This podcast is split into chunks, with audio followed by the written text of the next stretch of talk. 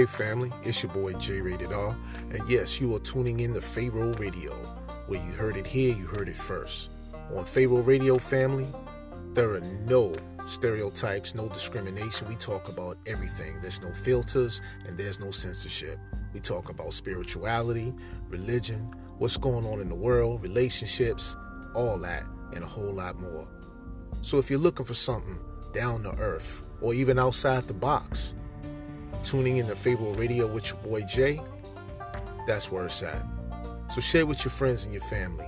Chime in on Pharaoh Radio, where you heard it here, you heard it first. I'm your boy J Rated R, signing off saying to all those, stay blessed, peace, and namaste.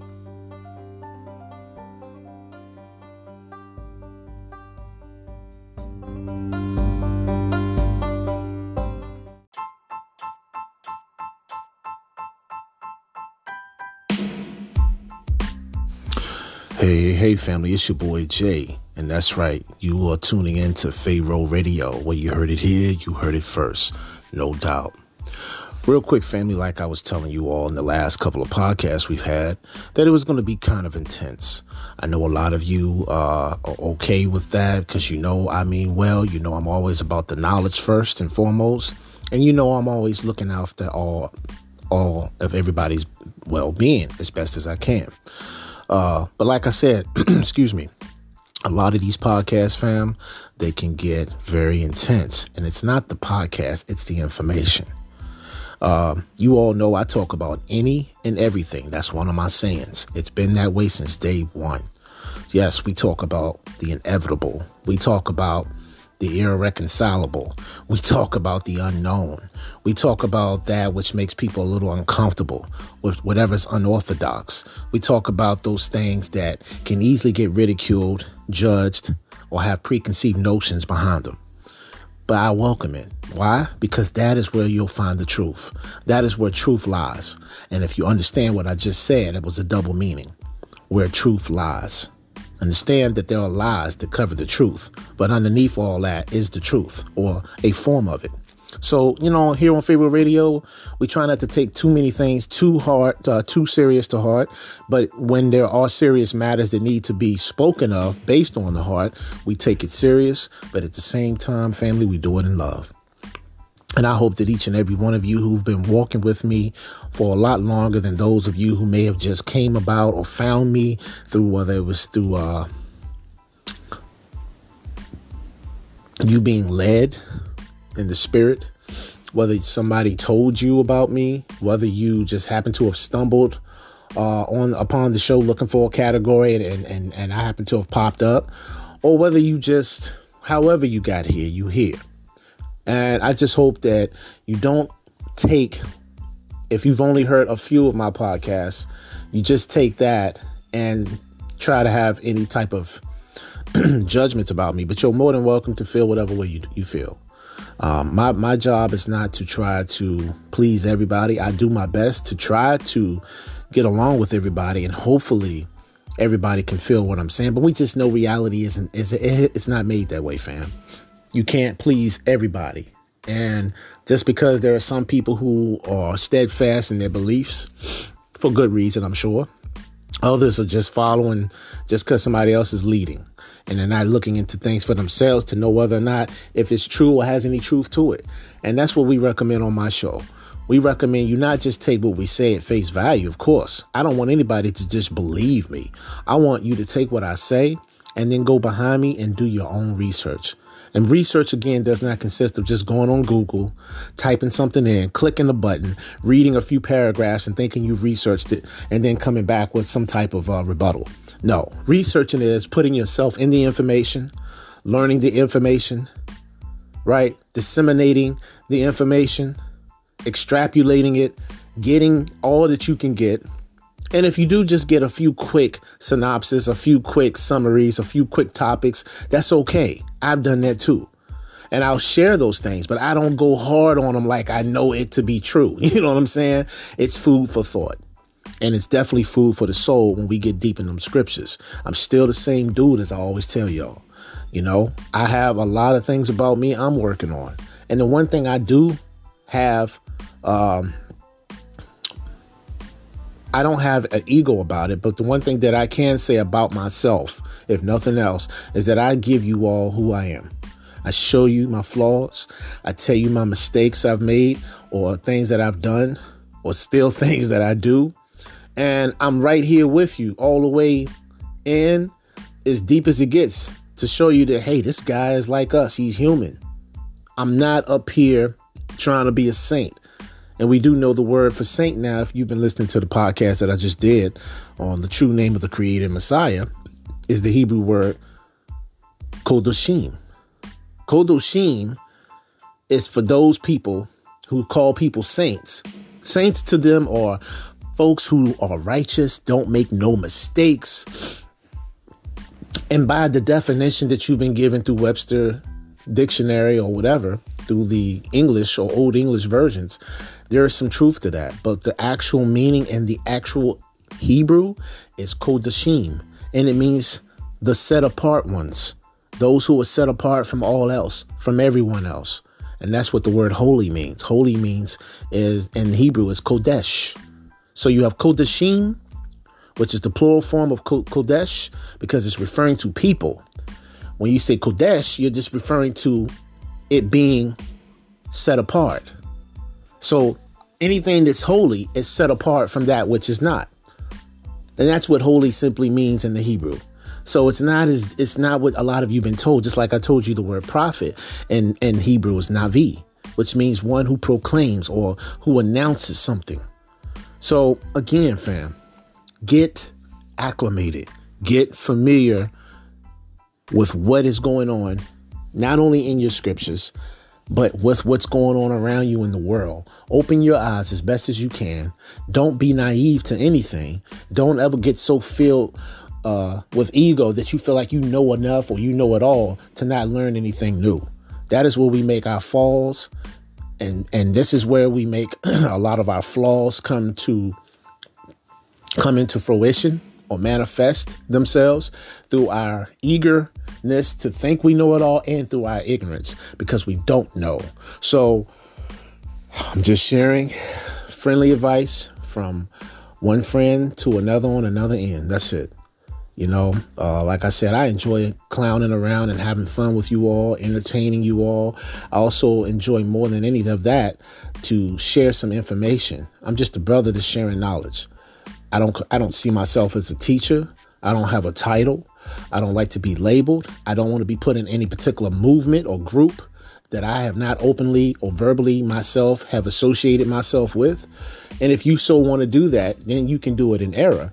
But if I didn't confirm that, validate it myself, or say it myself, you're speculating. And, you know, speculate all you want to. That doesn't make it any less not true. you know, it doesn't make it any more true. So, anyway, I wanted to say that before we got into today's podcast. Now, we are going to be talking about uh, um, the entity succubus and incubus and how that has some connotations to narcissism. Uh, I know there have been those of you who have asked me uh, some time ago to talk about this, and I didn't talk about it. Um, because you wanted to know what my input on the subject was or the subject matter. And there's a lot of things I still haven't touched on yet. And yes, um, for any of you that uh, were curious about um, where my thoughts lie in terms of where we are in Revelations, we'll talk about that. Um, because Revelations is not necessarily in chronological order. I do want to tell you all that. And um, take, for instance, the Euphrates River. That is dried up pretty much, which Revelation chapter 16, verse 12 talks about. But that's not the only place in Revelations that talks about the Euphrates River. So you have to be studying your, your Bible and at least study Revelations to know that. The other chapter that talks about it is Revelation chapter 9, verse um, 14. So, yeah. And this is the chapter, family, that is talking about releasing Apollyon from the abyss. And that's in Revelation chapter 9, verse 11. So it's very interesting times we're living in. It is also talking about these angels that are lying underneath the Euphrates River, that when it dries up, they will be released. You have to also know that if you read Revelations chapter 6, fam, the four horsemen is being released upon the earth, which is why a lot of these famines, a lot of war, a lot of death, understand? A lot of sickness is upon us. And that's what famines are basically sicknesses, right? Um, diseases. We understand earthquakes. A lot of places are getting snow they don't normally get it.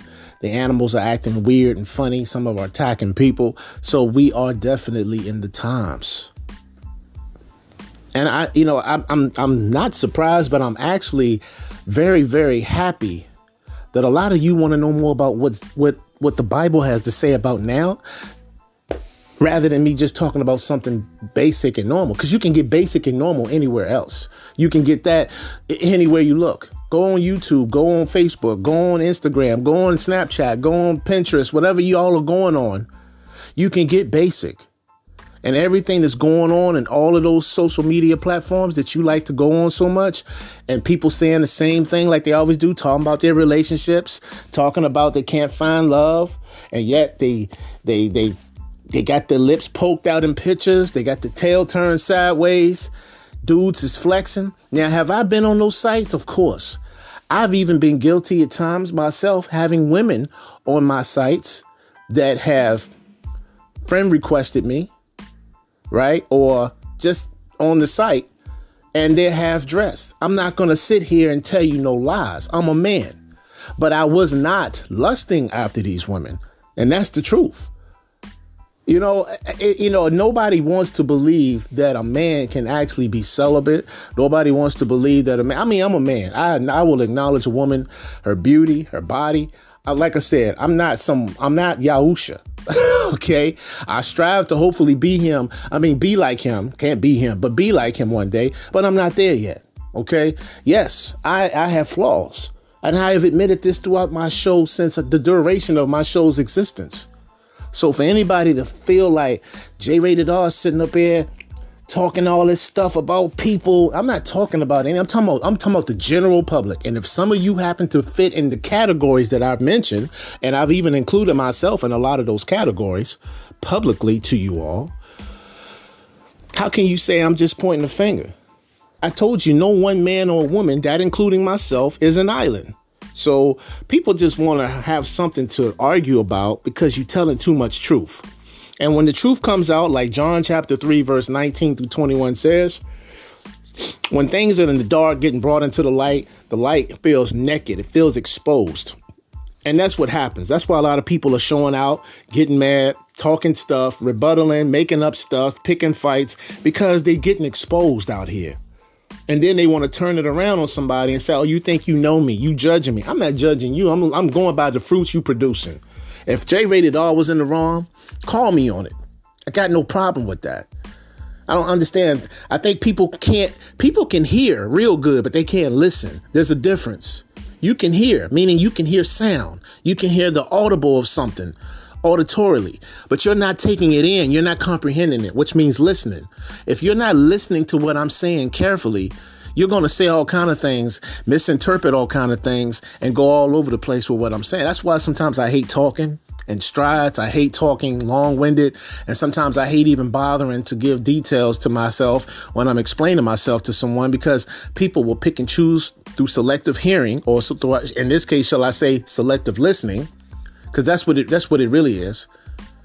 And they don't take in what you're saying. They hear it, but they're not listening. And see, it's easy for any of us, including myself, to misinterpret what you're saying if you're saying it in a certain tone, if you're saying in a, t- in a certain way, if you're articulating yourself in a different way than the way you intend. And then some people, like I said, they're just gonna miss communicate and and and not hear what you're uh, not listen very carefully to what you're saying and they're going to take it for something else that's just normal it's happened to me it's happened to others you you work on those things, man. You open you you have to be open to things in order to take them in. That don't mean you have to believe them. But you have to allow what's being said to come into your being so that you can process it mentally because your mind your brain is a computer. It has to process what it's hearing, what it's seeing, what it's feeling, and then be able to interpret that.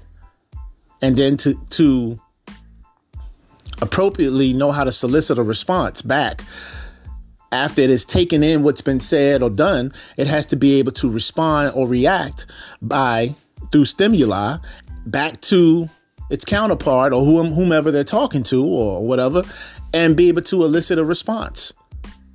So, I mean, you know, that's called communication, receiving and transmitting. We know the basics of these things through knowledge, but we do not apply them when it comes to in depth feelings you want to know how somebody's feeling? Listen to them and feel them. The way to feel them is to take their words in, to process it through their emotions. Because, see, words aren't just sounds, they're also energy, and energy has in it emotions. When somebody is angry and they project that out to you in a tone, you feel it in your being.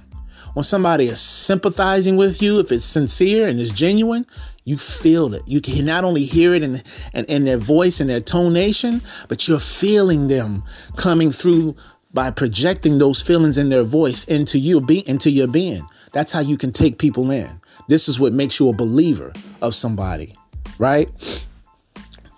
And you got some people that know how to manipulate and convince you and sell water to a dry well.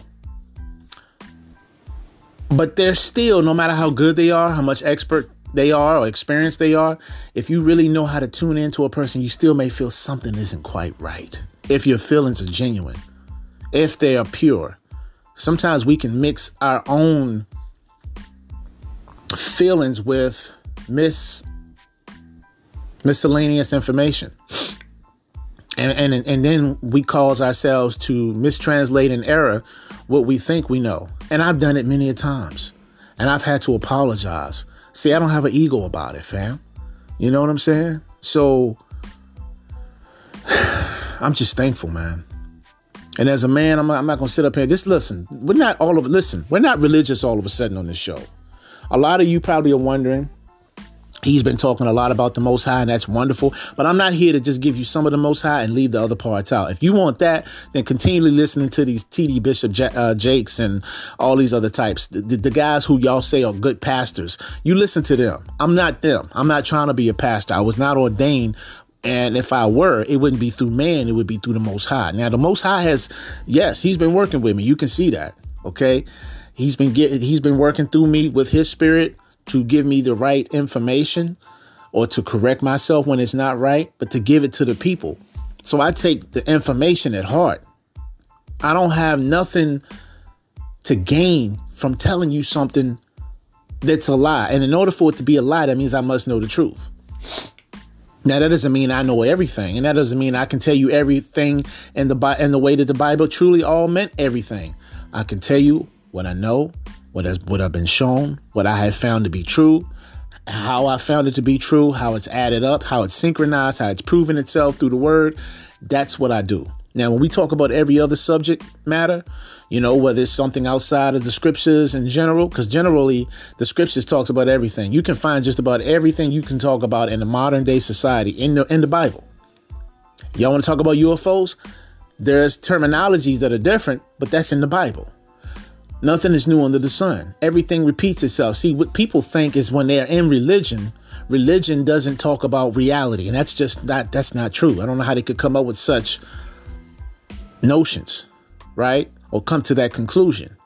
And it could be just because of base, basically based upon where they've been and who they who they've been taught by and how they were raised. And I can understand why a person can conclude that as that's being what God is. That's not, and, and to call him God, I can't, I personally do not call the most, uh, it, when I have to interpret, when I have to give meaning to others, yes, we'll use God as a, as a symbol to understand the terms. But I personally don't like to use the term God because there are gods, and there are many of them. But this is a being who is a creator. You can't label him as a God because he creates gods. Okay. He may be God-like to you because he's the most high, and we like to say the most high God. I might just say the most high and leave it all, leave the God off. But you don't got to do what J Rated R is doing, family. I'm trying to get you to see that I'm not saying the best example is to follow me. No, you follow Yahusha.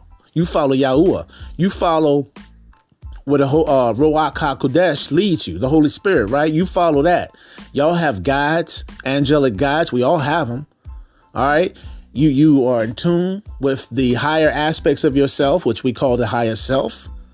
And that's nothing but a form of Christ consciousness, which again is the Ruach HaKodesh. See, all these New Age terms, people usually think about them from a New Age perspective.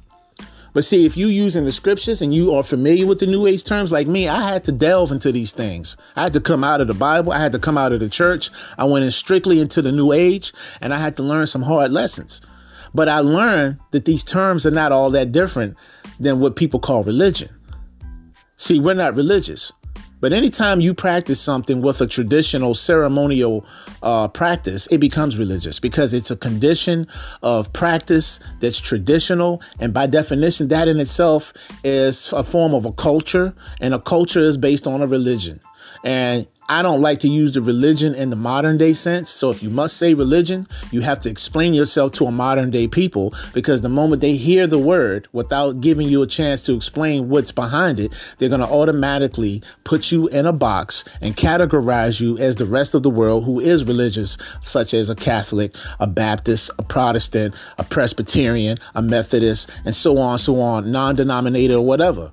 And there's nothing wrong if any of you are those things in any of those categories. I'm not judging you as a person who believes in those things. What I'm judging is these things that were created by the people who started them, what the agenda was, how they suppressed the information that we call in the scriptures. And this is what Hellenization has done, along with the Nicene councils, your Freemasons, your Rosicrucians, all these secret societies have played an intricate part because they, under the mask of it all, serve the entities that you know as Satan or Lucifer. This is a big charade. It's a cover up. And there's been a lot of truths taken out of the Bible, and there's been a lot of half truths put in it, a lot of misinterpretations. This is why I had to go through what I did with the whole Yahusha. Now, some of you still would disagree with that name. Some of you I know in some of the Israelite sects and groups will call him Yahweh Shah. I ain't got no problem with what you call him, as long as your heart's right. Okay, if you still want to call him Yeshua, which means salvation, you can. If you want to sit there and call him Jesus, Isis, Jesus, that's fine.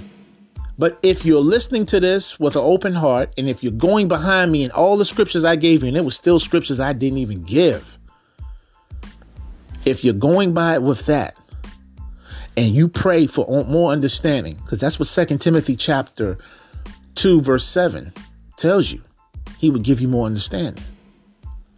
And it tells us throughout the, all the scriptures from old testament to new. I'm not going to give you every single um, or at least i can give i can give you a majority right off the dome but that's not necessary. If you're not getting it just in one of these two or three passages i give there's no need in me giving you all these scriptures I'm not trying to impress upon nobody's intellect that I can do. Uh, I know a lot about the Bible. I think any of you been rocking with me now know that okay, yeah, J rated R can come off the dome with scriptures. That doesn't mean anything, especially if you ain't applying them. Anybody can study the scriptures and memorize them and even break them down, but if they're not applying them, what good is that? That's a hypocrite. That's a fool. That's a masquerade. I'm not trying to be any of that. I just do have a great deal of body of work I've put in because the the the, the, the holy one we call Yahuwah or Yahuwah Elohim or El Yahuwah Elohim, all these names you can give the Most High or the Father. I keep it simple sometimes and just say Father. you know what I'm saying? These are his respectable names. Yes, these are his titles. You saw his titles in Isaiah chapter 9, verse 6. Wonderful. Counselor. Right? El Gabor, meaning everlasting father. I mean, uh, uh, mighty, mighty father everlasting Father, Prince of Peace. These are all his names. And these names were referring to Yahusha, who is the Most High Father. See what I'm saying? Because it says a child is born, and it went into the names he was given. We even know his name to be Emmanuel if you read any of the four Gospels. And that means God is sent. So, I mean, again, fam, we can go there. I'm not here to debate with nobody about these names. I gave you a five and a half hour podcast on why I call him Yahusha and why you have to be careful with what you've been calling him based on the world's leaders and all the information. This stuff goes back to the times of old when Rome took over, when the Greeks took over, they suppressed the Hebrews. They took and adapted the Hebrew doctrine and they took out certain names and grafted in their own gods' names and then tried to say through translations, this is who you're talking about. But I showed you yesterday, if you paid attention to all five and a half hours of what I said and walked with me and didn't skip or turn it off or whatever, if you walked with me, you would know yourself that when you translate the word Jesus going back to the Hebrew. It does not go back to Yahusha, and that has nothing to do with because Yahusha isn't his name. Even Yahshua doesn't translate from Jesus. We know Joshua has the same name as the being you call Jesus, because in his Hebrew name, some of you say Yahushua, which is the same name as you would call a Messiah. But you know those are two different entities with the same name. I showed you in Hebrews chapter 4, verse, I think it was 8 through 12. Or maybe 8 through 9. I mean, 8 through 10. That in your King James, it will tell you Jesus, but in your new in your new King James versions and other versions, it'll say Joshua. And it's actually referring to Joshua because Joshua is the son of Nun, not not the Messiah. He's the son of Mary. And so you say this is the name above all names. You have to learn somewhat the translations. This is why I say translations does matter. And it has to be correct translations. Y'all know for yourself, I was calling him Yahusha, I mean, uh, yeah, Yahshua a great deal of times. And I don't regret that. I'm just trans, I have transformed, I've been transformed. Not, I've done it myself. I have done nothing myself. I have maybe made the I, I, may have made the moves forward, but the Most High took over. Once He saw me initiate steps, He initiated the rest. So I've transcended in a sense from saying Yahshua, and you may hear me from time to time slip out and say Yahshua. Again, I'm no one's being penalized for that. Okay, even if you said that's what you say. I, like I said, some of you brothers and sisters are, staying, are, are saying Yah, uh, Yahweh Shah and calling the Father Yahweh. Some of you are calling him Yah Yahweh and not Yah uh, not not Yahuwah. Some of you are calling him um, Jehovah. Even though we know if you're going back to Semitic language, there was no J's. We went through that and how that came about. Some of you will call him Jehovah. Some are still calling him Yahweh. But when you translate these names and you take the time to look at how these things came into being, you have to start realizing these names do not all apply to him. They do apply to other entities who betray themselves as him. This is why it's said and and why so many people wonder if God is the same today, tomorrow, and yesterday, how come he seems different in the Old Testament than from in the New Testament? Because you're not always talking about the same entity. And you have to thank these so-called religious leaders these Nicene councilmen, these Freemasons who changed your Bibles, even the King James. Now, how are we going to call a Bible holy when the very people like King James were had slaves? And he put them on a ship called the Jesus of Lubeck, which was given to him by Queen Elizabeth. See, this is what I'm saying. you know, if we don't do history checks, and we just go by what we've been told because that's what it's always been. That's the way my father's father and mother's mother and them raised me to believe it. We're going right back to how all this stuff started, how racism began. And yes, for all those people of color, you were not always colonized by what you call Europeans and white people. Some of those very people in Africa were sold out by other African tribes. So again, we always want to look and point the finger at somebody who was a different color, but what we pointing the finger at is the spiritual ones, the dark ones, the gods on this planet that are the lower gods. I like to say that because if you want to still refer to the Most High as a God, then you need to be specific what type of beings that you're serving. These fallen ones are the ones that are behind all this stuff.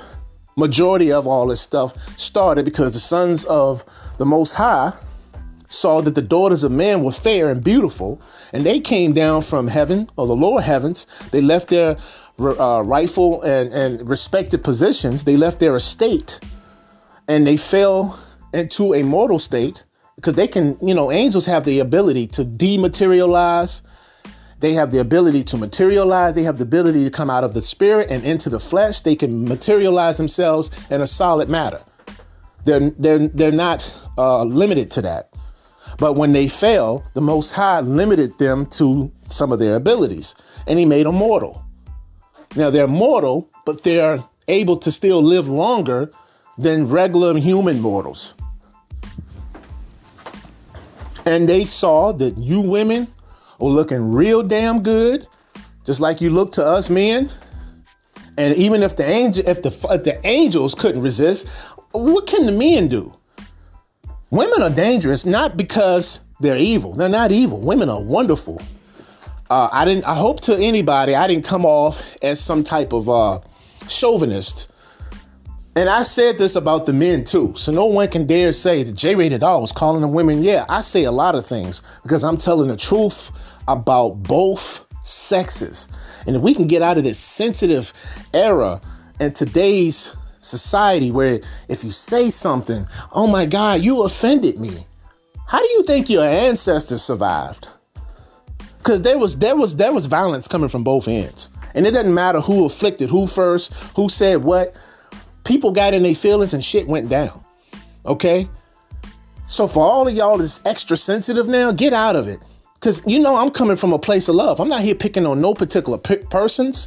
I don't care about your sexual preference, but when I'm in them scriptures, I'm talking about them scriptures and I'm gonna say it in the way the Most High is talking about it. And I point it out to you, I give you the scriptures for it. So if you don't like what I'm saying, it's because you don't like the scriptures. This has nothing to do with hating, this has nothing to do with discrimin- uh, being discriminating, stereotyping. If that's what you wanna call it, then fine, call it that. That's just an excuse to me that people are using to get out of what they're doing because they know what they're doing is wrong. And that includes myself. And I'm not giving no excuses. So, this is the aftermath of the show. Uh, I, I, did talk to some of you all, and I promised you that I would give you an after. I never did an after show, I don't think, but um, the next podcast is going to be. Uh, we're going to be talking about a lot of things, man. Uh, I'm going to go a little bit more into Revelations on a different scale. Um, family, I'm, I'm I'm trying to keep it together myself, man. But see, when you have peace with the Most High, He or at least when you pray for it, He'll give you some peace. Remember, let's let's let's talk it in your language for a minute. Jesus needed strength. Remember, because when he knew he his time was almost up for the Roman soldiers to come get him, and for him to have to go through a whole lot of beatings, insults, assaults, denigration, or, or degradation. He was going to have to go through all of that on behalf of the love he had and the will for the Father to give mankind their salvation. He paid the toll so that you would be accounted for. Now, you don't have to believe that, okay? You believe whatever you want. He gave you free will. Like the Bible says in some of the newer translations, I say it all the time.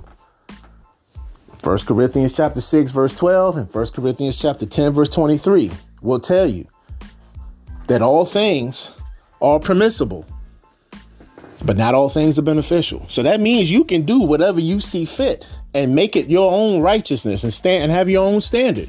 I told you about that too where it says people will create their own standards.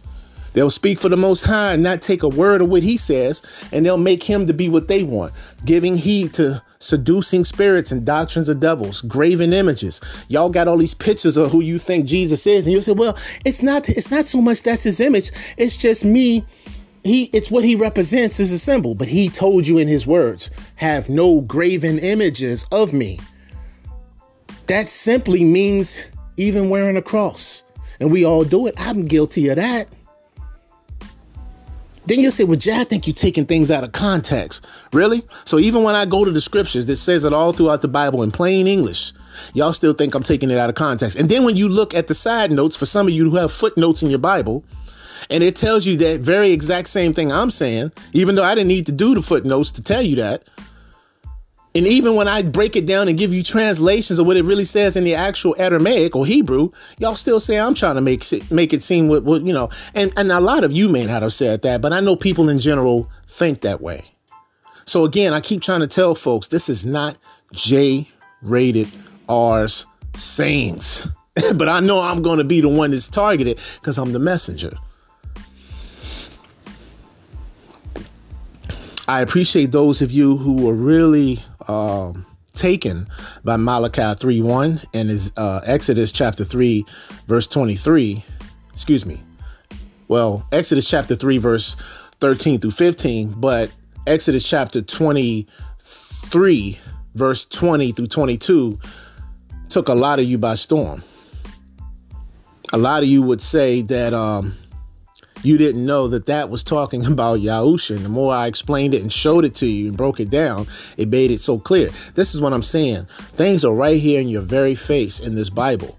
But because your pastors are not telling you all this, and I don't know why, a lot of them aren't. I can't speak for every man standing up there in that pulpit. I, I, dare not put them all in the same category. But what I will do for those who are doing it and they know better, I will put them in one category. For whatever their agenda is separately, it's all the same overall. When they know better, they're not doing better. And you read about that also in the book of James, chapter 4, verse 17. You read about that. So we'll be held accountable for things that we should know and, and doing, but we, we choose not to. And this is what I'm trying to tell you, man. I, I'm, I don't cover everything. And some things I haven't got to yet. And some things I got to pray on to make sure if I tell the people, is this, is this, you know, is this what you want? Can I share this? Because I experienced it, or I know somebody else that has, and it says so in this Bible. Can we find refuge in this? Y'all have no idea what a lot of some of my decisions are before I do these podcasts when it comes to, to these scriptures. I can talk to you about anything all day when it comes to regular down to earth stuff. We've talked about investments on this show. We've talked about monetary. We've talked about spiritual, inner, I call it inner investment. I even got a podcast called Investment. I got I got a couple of older podcast shows talking about support, what support is, how to be supported. There's different types of support. And none of that has to do with money or anything. Morally, more morally than anything, it has everything to do with moral support. I've given women the highest respect on this show and spoken on their behalf in terms of what they deal with from us men. And I've also done the same in, in retrospect with the men about certain types of women. And see, just because you're a woman and just because you're a man doesn't mean I'm putting all of you in the same category based on the things that we've talked about. But if you somehow fit into this mold of what we've talked about, that including me, once again, I'm saying me, fam, so I'm not excluding myself, then it fits. The shoe fits to whom it is it, it is fitting for, okay? Take accountability. Stop complaining because we all have a right to do whatever we feel we do, and we all may be within our rights to do so. But if we can't take accountability for when we're wrong, then who are we to all give give credit to be given credit to when we're right? We got to be able to look at both sides of this po- this polar opposition and say, okay, I did do that. I was in the wrong for that. That may have caused this. This may have been what what what sparked this. And as a as a as a, a reflection uh, on myself, I have to take accountability for what I did.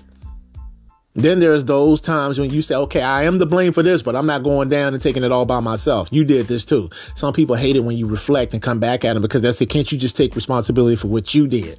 And the answer is yes. But I guess we all have an ego, and I myself, including myself in this argument, that there are times I have been told I'm always the one doing something, but I never hear the other person say what they did to, to get me going. And then it's, oh, okay, I'll take the blame. It's all my fault now. So I'll just take the blame. I mean, you don't mean it like that. You just want accountability to be verbally acknowledged from your side and their side because you can't argue with yourself. You're arguing with them about something. So at some point, they did something, Whether they started it or whether you started it, y'all both are involved. And I just don't like arguing. And I have times humbled myself, even if I was not the one at fault, all, all you know, all, all at fault. Okay, I have. There have been times I haven't mentioned the other person's faults. And it, I guess it was just good for them to see you humble yourself and apologize.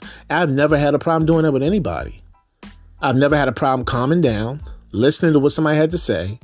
The only time I got really peed off was when I agreed to do those very things in honor and respect to them when they're talking or giving me some lessons and things I may have did, whether I knew I did it or not. I would be quiet. And then there were times that, okay, as soon as it's my turn to reflect to them what may have caused me an error to say things that I said, which I shouldn't have said, they interrupt me and don't want to acknowledge that is being the case. And I just read to you all in Isaiah 520 podcast, the show called Isaiah uh, 520, Wake Up People. Um, that's the name of the title. Um, I read to you the book of Sirach, aka Ecclesiasticus, which is in the Apocrypha. Some of your Bibles, depending on what type of Bible you have, may have it. Most of your modern traditional Bibles don't have a lot of the apocrypha in it. And be not deceived when I, when you hear people say the reason these things were taken out is because they don't fit the Bible. That's bull. The reason they were taken out is because it fits the Bible and gives the Bible more meaning to the prophecies and it concurs with everything else that you see in the Bible with all the other books. Go to Jude chapter 1, which is only one chapter in itself. There's no other chapters. Jude chapter uh, 1, verse 14 and 15 you'll see the very prophecy in that book talking about Enoch, but there's no other books in the regular traditional Bibles, like your King James, New International Version, such, such and such, that don't talk about Enoch. It mentions Enoch in the beginning of Genesis as one of the sons of Adam. But the problem with that is there's nothing spoken. All you know in the book of uh, Genesis about Enoch is that he walked with God and he was taken. But you don't hear anything else about it. Then when you get to Jude, which is in the New Testament, you start reading all this stuff about Enoch and, and Jude uh, in those two verses about the ten thousands of prophecies and the saints coming back and all this that he was given prophecy to. That's because it's in the book of Enoch. But you have to order a book, uh, a book of Enoch, or you have to get the Apocrypha in order to read that. And it's not right. So, yeah, the, who are we to, to judge what we do not know? And man has always tried to do that. He has decided what fits and what doesn't. If the Most High gave you divine inspiration, and that's another thing I was trying to tell you. It wasn't that it was divinely inspired, it was given. That's what the true definition of that means. Spiritus means breath, right? And when you say inspiration, you're saying in the breath. That's why I say inspiration comes from the form of the Latin inspiritus, right? What means in the breath or inspiration. He was given divine inspiration through the Spirit. That's what it really means. It wasn't didn't mean you were inspired in English. Inspired in English really means in Hebrew, you through the divine spirit of the most high were given the instruction what to write. That's why they mistranslated.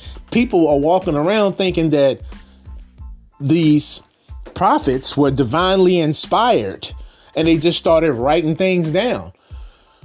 Well, who inspired them? The Most High. But if you put it in the right context, it makes sense what the Most High did. The Most High, through the Spirit, divinely gave them the information to write. That's why the Bible's so accurate.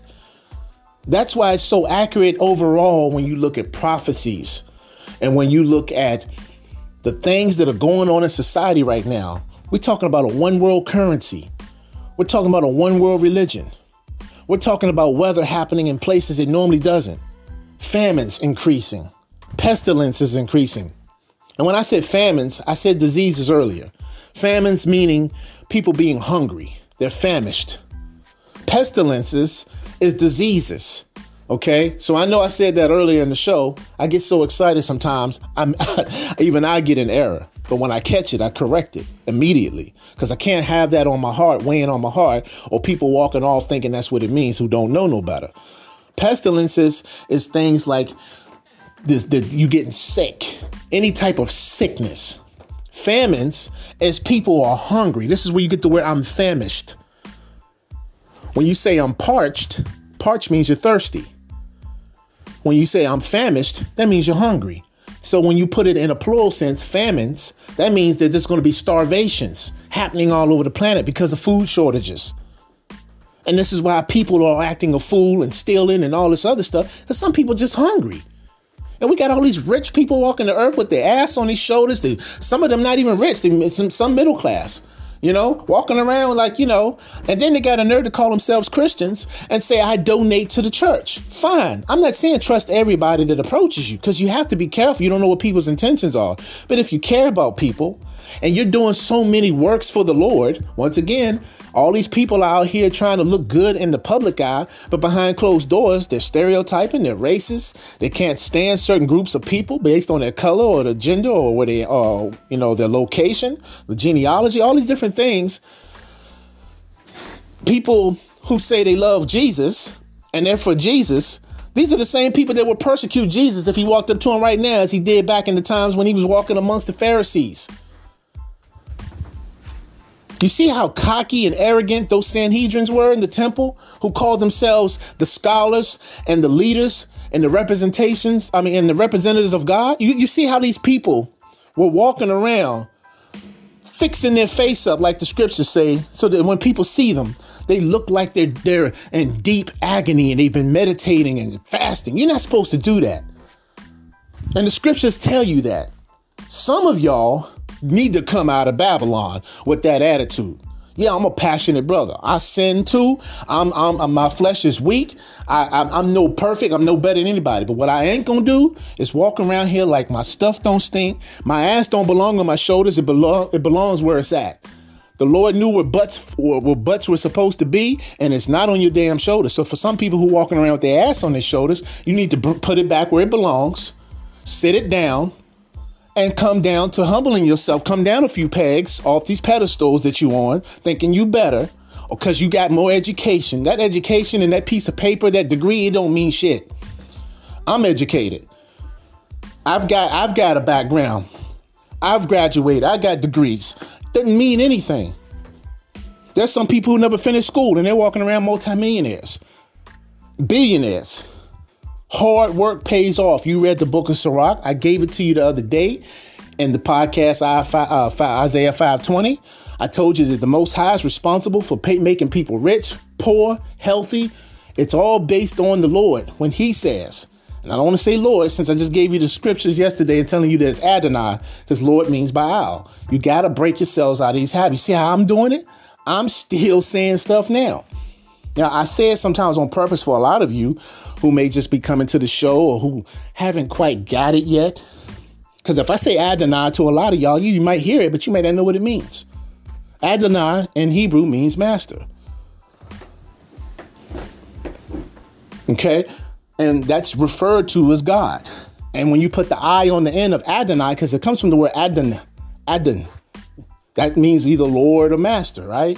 But when you say Adonai, that's my master, my Lord.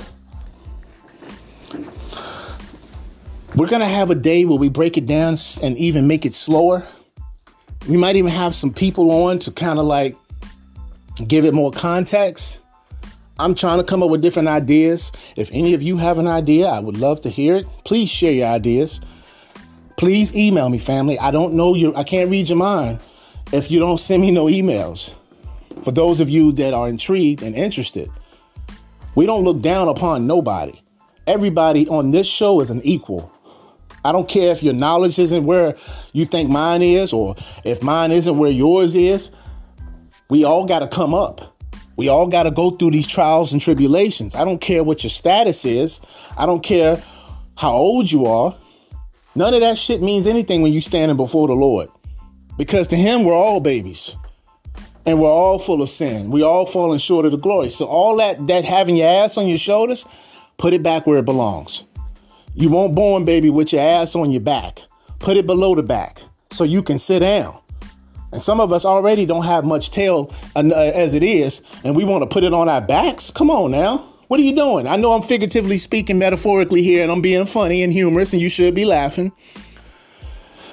But I am also being serious because we need to take it down a few pegs. We do need to humble ourselves. I am the first one to step in line and say that about myself.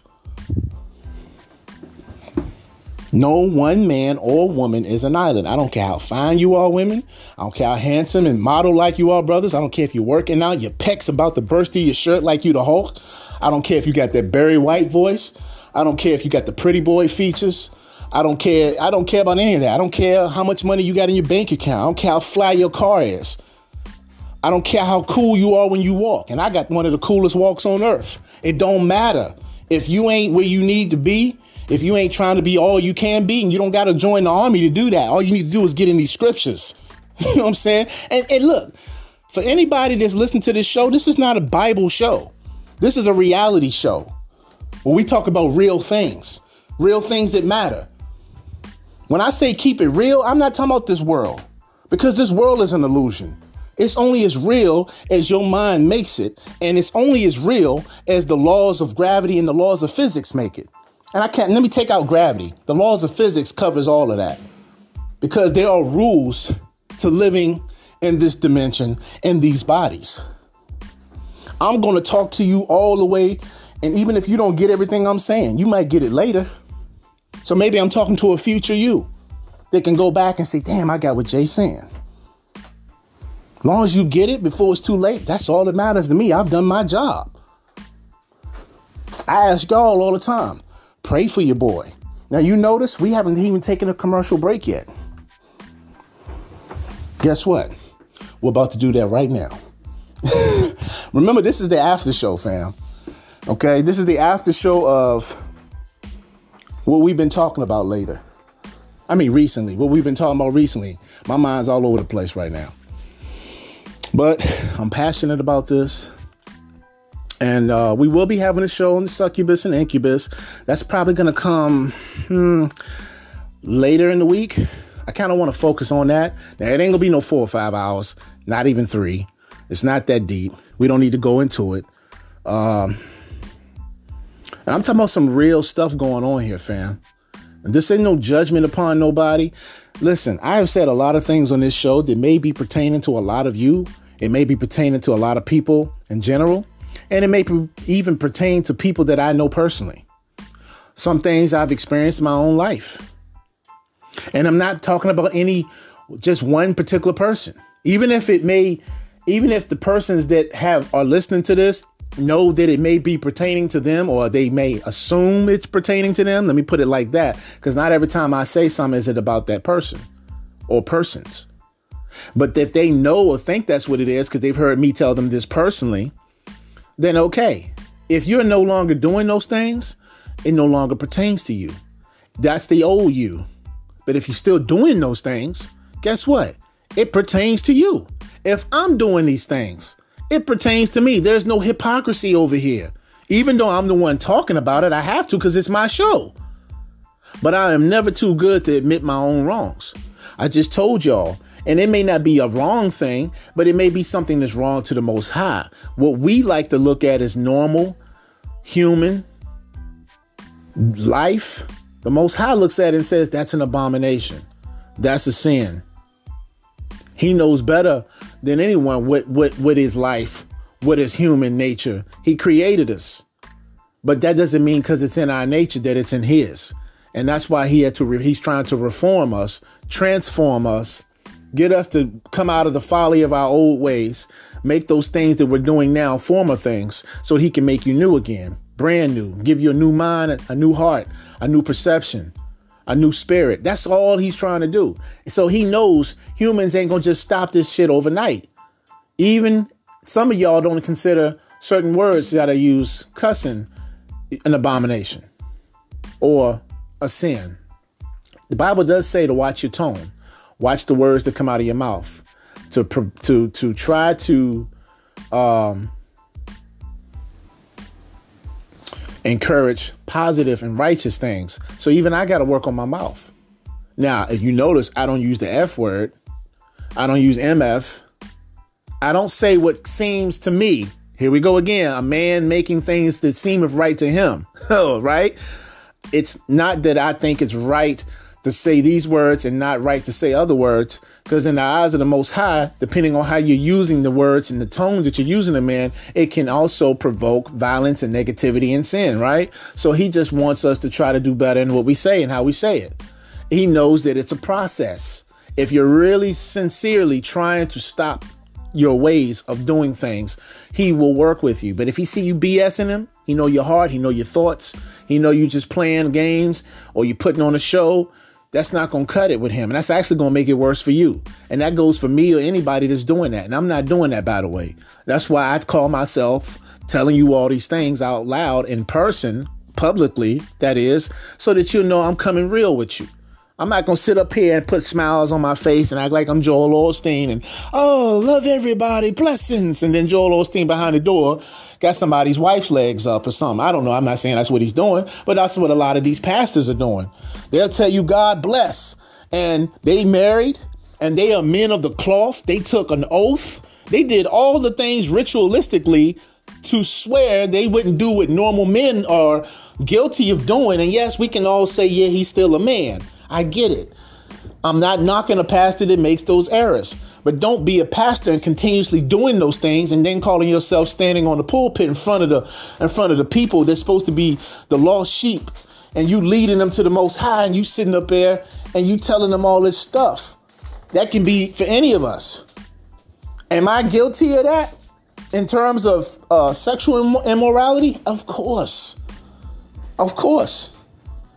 You know what I'm saying? I'm not, like I said, I'm a man. I'm not to just, everything will just happen overnight. But I'm damn sure not. That's why I tell y'all do not give me a label. Do not call me a teacher. Do not call me no pastor. First of all, I don't want to be no pastor. Unless it's my calling and I and, and if the if the if look, if y'all say you're gonna be a pastor, what am I who am I to say no I'm not? I'm saying? Like, if he say you're gonna be a pastor, I really gotta get it in gear. I'm just a messenger who's sharing the good news, what you call the gospel. That don't mean I'm not a sinner. That don't mean that I'm still not worldly. That means that I'm taking an interest in the Lord and I'm trying to do better. I'm taking an interest in Yah and I'm trying to do better because I want to walk in the ways of the Most High. I don't want to keep being found guilty of things. And I'm, I'm guilty of enough as it is.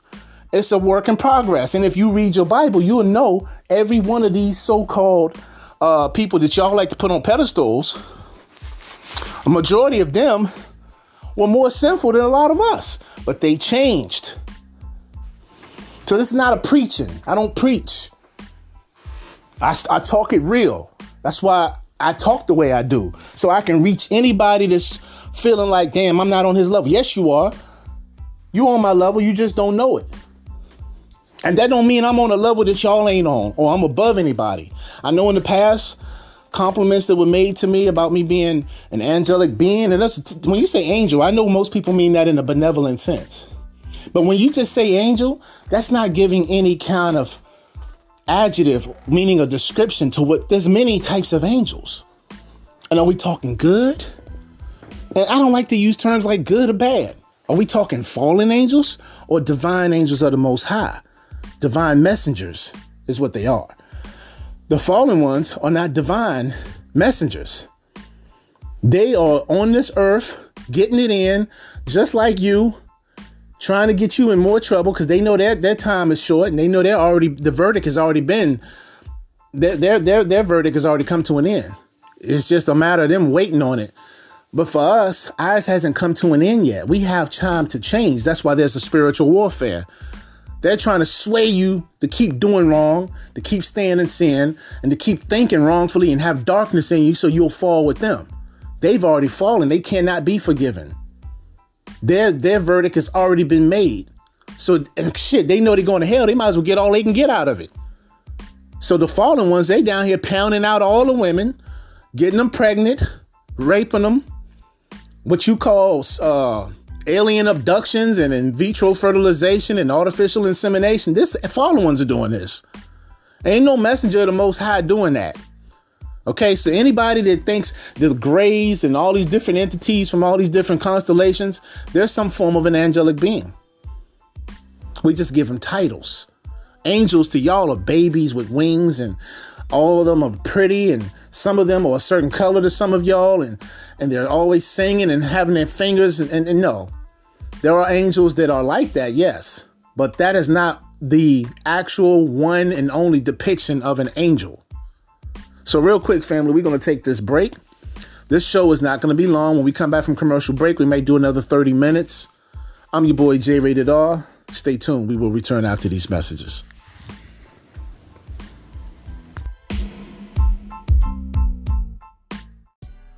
Hey, hey, hey, family. It's your boy J Rated R. And that's right, you are tuning in to Pharaoh Radio, where you heard it here, you heard it first. No doubt. Family, we're giving a lovely shout out to four lovely individuals. That's right, you already know who it is. They've been on the show once, and we look forward to having them many times after. Those individuals is Miss Alex Marcoux, Connie, Shauna, and Daniel. That's right, we had them on our show, and we broke down the loveliness of all of what they're doing, the body of work they're putting in spiritually, and don't forget, they have a brand new book out called Destination New Earth, which is a blueprint to the 5D consciousness. Make sure you go on the site and check it out. Support them.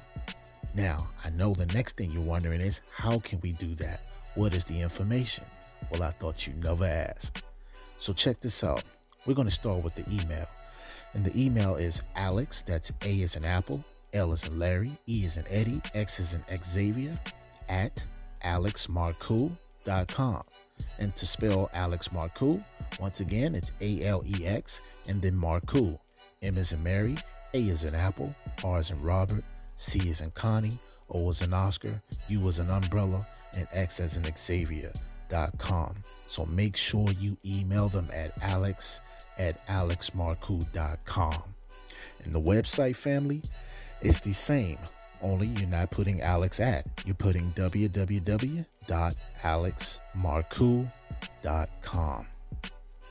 And they have many other types of books. They have Life Signs, which is the tapping of the power of synchronicity, serendipity, and miracles. Check that out. They also have books like Facades. They have books like Back to Salem. They have books like A Matter of Degrees, The Royal Secret, make sure you check it out. And of course, the newest book that we had, we had them on the show back on May 21st called Destination New Earth. Well, family, we definitely look forward to having those sisters and the young brother back on the show to do what they do. Much love to them. And make sure you support what they're doing globally. Make sure you keep supporting Pharaoh Radio. And if you like more like this, let me know. We can make it happen. Y'all be safe. You already know who it is, what it is, and why we do it. I'm your boy J Rated R, signing off, saying to all those stay safe, stay blessed, and peace and namaste.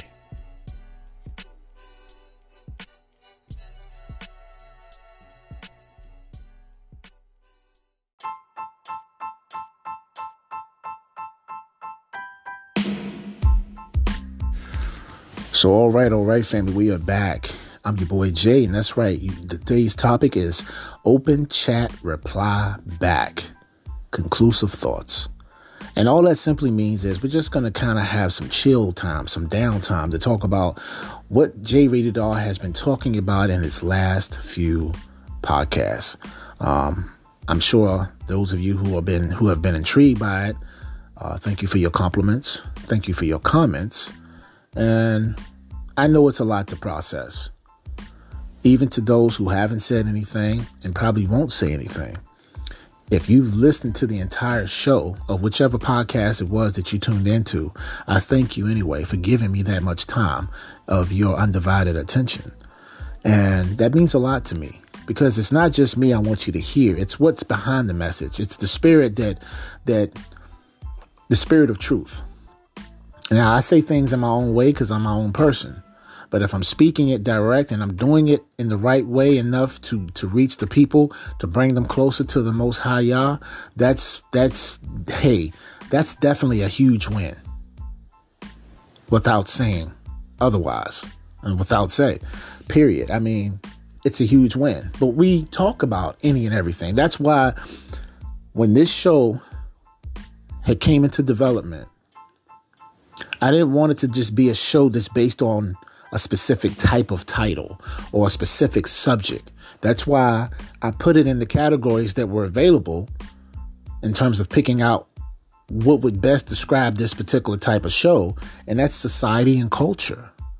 There's nothing more that you can put into words better than that. I'm not only talking to a variety of people in society, but I'm talking to a variety of cultures. So I'm not just reaching a certain people, I'm reaching people from all walks.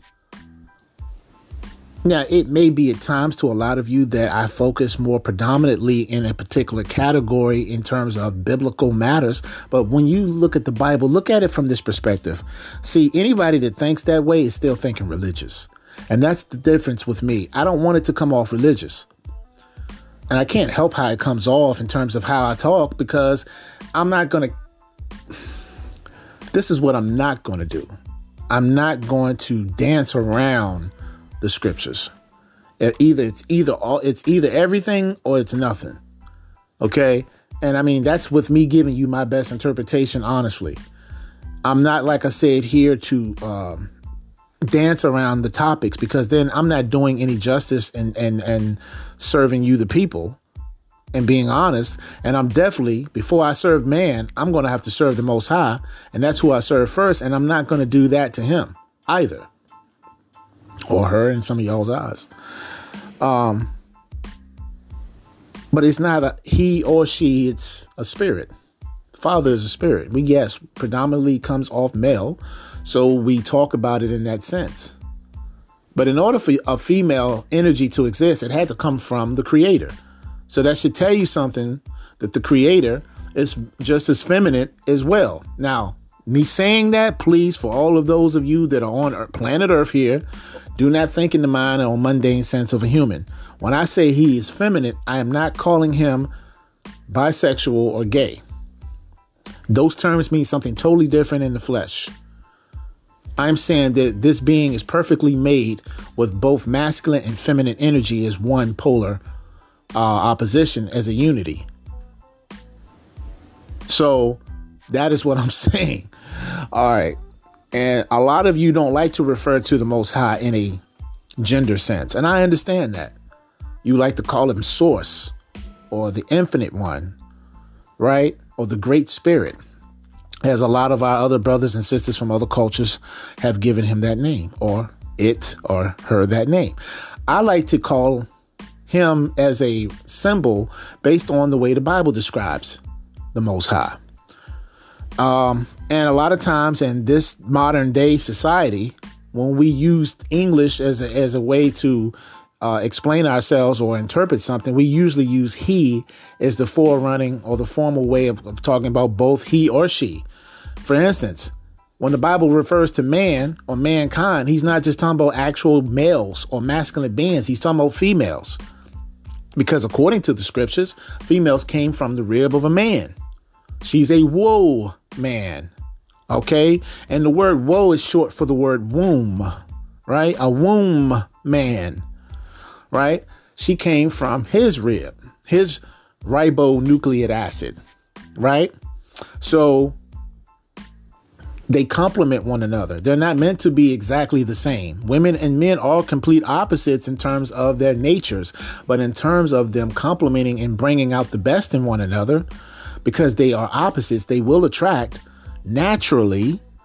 That is why and how you become equally yoked with a woman and women with a man because you are here to complement one another.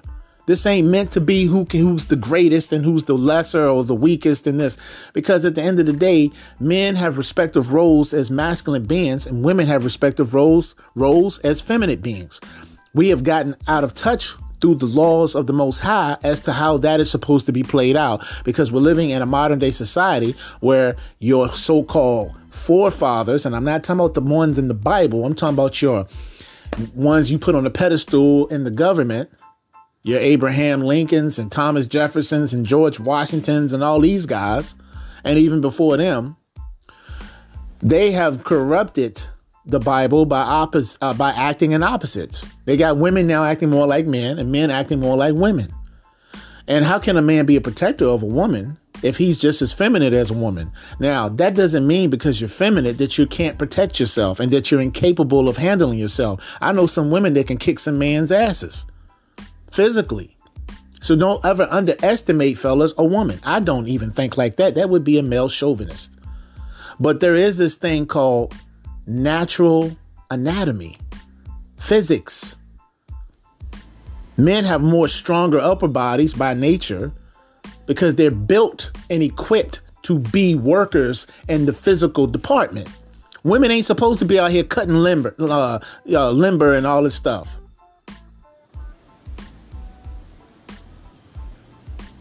They're not supposed to be out here, even though they can do it. It's not a matter of you trying to prove yourself that you can be just as good as a man. Society has made you that because they gave you you these jobs where you couldn't do what men were doing and you felt like there was a lot of male prejudice and there have been based on how men think but it was done in a disrespectful way when we take our respective roles through the most high when we follow his commandments, his laws and statutes, and we understand from his perspective how we are to act, it's not an insult. It's a great privilege and a great honor to venerate him and doing what he says because it blesses us. Women do uh, and, and are behind a lot of great ideals and successes of men. Women are more than just caterers, they're caretakers of life. They give birth to everything. They are the mothers of all living. That's why Eve was named Eve. She's the mother of all living. See, Abraham is the father of many nations because it's a man's seed that's in, it's put into the woman that creates nations. Nations of men are builders. Men are architects naturally by nature. Now, that doesn't mean every man knows how to build. It means that when there's building to be done, it is a man that does it because he was created for that purpose. When we can get out of today's meanings and ways of what is versus getting back to Bible, getting back to the Torah, like Revelations chapter 18, verse 4 says, and start following this instead of what we think in this society based on what they give you laws and legislation uh, legislation to and all of that. When we can get out of that and get back to the real deal this world will become a balance again. Excuse me. That is the whole point of man having a companion. That is the whole point where man doesn't have to be alone Women get offended when a man's saying these things because it sounds like a man is being a chauvinist, a bigot, that he's being prejudiced because there's a there's a sort of male brio or zeal of arrogance and a laugh that comes with when a woman says something a man that's cute baby but getting back to what i was really saying and that's how women get upset and I understand that. And women do it to men, but it's not as felt heart wise as it is to a man as it is to a woman. Because women by nature are more sensitive, right? They're nurturers. That's why you're sensitive. Y'all are giving birth to, to life. So you have to be a nurturer. That's why nature and nurture are synonymous with phonetics in terms of how they sound, because they actually go hand in hand. You can't be a nurturer and a caretaker if you're not one with nature. Because what, what do we call nature? By design, we call nature Mother Nature. We don't say Father Nature because fathers aren't giving birth. Fathers aren't creating, they're not the mother of all living, but they are the fathers of many nations. They build nations, they're builders. Women, y'all got to start giving real men, and I have to emphasize real men. And let me tell you what a real man is. Just because you are a man and you got a deep voice or a light voice, or you got a stature that's nice and stock, or you, you know, you, but if you got some, you know, some, some, some some things about your character that's suspect and you're not you're not being strong in yourself, how can a woman look at you as a provider or how can she look at you as a protector? If you if she got to do more protecting you and she got to be more of a provider than you, how can she call you a man? See, I'm going to touch again. This these podcasts lately are going to get a little touchy. They're going to get a little sensitive. Because what we need is an ego check, all of us. From me all the way to anybody that's listening and anybody that's not. We need an ego check. Because we've let society dictate what is versus what isn't. This is why the world is turned upside down all this talk of love and just letting people be and minding our business and letting people love who they want, that's well and dandy. It sounds good. But when you look at what it's doing to the planet, when you look at it's not natural in the sense of how creation itself was made, because there's natural laws to physics and all of that also carries over into the spirit world. Let me rephrase that. Let me back it up. It don't carry over into the spiritual world. It's coming from the spiritual world that carries over into the physical. If you thought for one minute that everything here in this world translates to the spirit, in other words, that this world came first, how in the hell could that even be? You had to become a thought. A thought had to be brought into existence, and that existence had to be solidified and confirmed before it became what it is. So, in other words, all things come from the spirit plane and then they manifest into the physical. A thought is etheric. Okay, you were thought into existence. The idea of you even being created was a creation in itself. You can't make something without it being created first. There's a difference in the technology, I mean, in the terms, in the terminology, and the technology too, spiritually, if you want to call it that. But the terminology I meant when a woman and a man come together, it's not just for reproductive cycles. And whatever mindset that people have come to, it's because they've been hurt. They've seen how so many people have been treated by the opposite sex, and they fall in love because other women know how to cater and nurture the other women. Hence, what you guys like to call, and I say guys, not just males, I mean this as in all of you people, male and female, what you people like to call and again, we're so sensitive. If you say the word lesbian or if you say the word, well, faggot is a little bit harsh. okay, I mean, first of all, let's before I get to where I'm going, a faggot means a bundle of sticks. Has nothing to do with gays. That is actually a slanderous, derogatory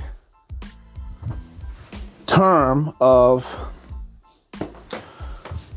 lingo that people like to use in order to single out or refer to a certain group of people in a very demeaning, de- denigrating, and derogatory fashion. And the same can be said for lesbians, lesbos, all these names. Black people called niggers, white people called hunkies, uh, Chinese people called um, what, what, do we call what do we call Asians? We call them all kind of different names. Cheeks. We I mean nobody likes to hear these things. We call um, I, I, mean, these are all derogatory ner- t- names, right? Saying niggas is called Arabs. that mean uh, you got to start laughing at these derogatory terms. I know they piss some of you off, and it should. That's called divisive. That's called divide and conquer. I get under your skin because I'm talking about the color of your skin. What is color? If we're gonna hate on somebody because of the color, then we need to hate on every color in every other place in the world. If you wear a black shirt but you hate black people, does that really make you much racist? Because if you don't like black people, you shouldn't wear anything black. And not all black people are black. That's a derogatory term in itself. They're people of color. Black people, if you want to call them that, or Africans, if you want to call them that, come in all shades. Some of us are lighter than the white people. So what are you talking about? And I can't even say us because I'm not just a man of color. I'm a man of many colors. Majority of this planet is mixed in some kind of way. They may like to take a label and look at themselves predominantly more as something because they either look it or they are ashamed of it being their reputation or them as an individual being unaccepted if they were to claim other races that they are a part of ethnically. I mean, ethnically, I can't talk today, y'all. Ethnic wise, let's just say that, okay? I know some days my vocab is high. Today I can barely get a word out. Their ethnicity, Jesus. okay. Yeah, I'm hungry, man. Anyway, You're not you when you're hungry, right? And I don't have a Snickers around me right now. I'm just I'm just tripping. This is what it is though, family. We got to come out of this.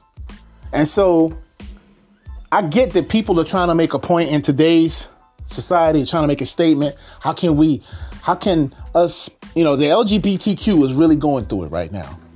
Because there are people of old mentalities, of, different mentalities that are really hitting them really hard about their lifestyle, their preference, whom they choose to be with.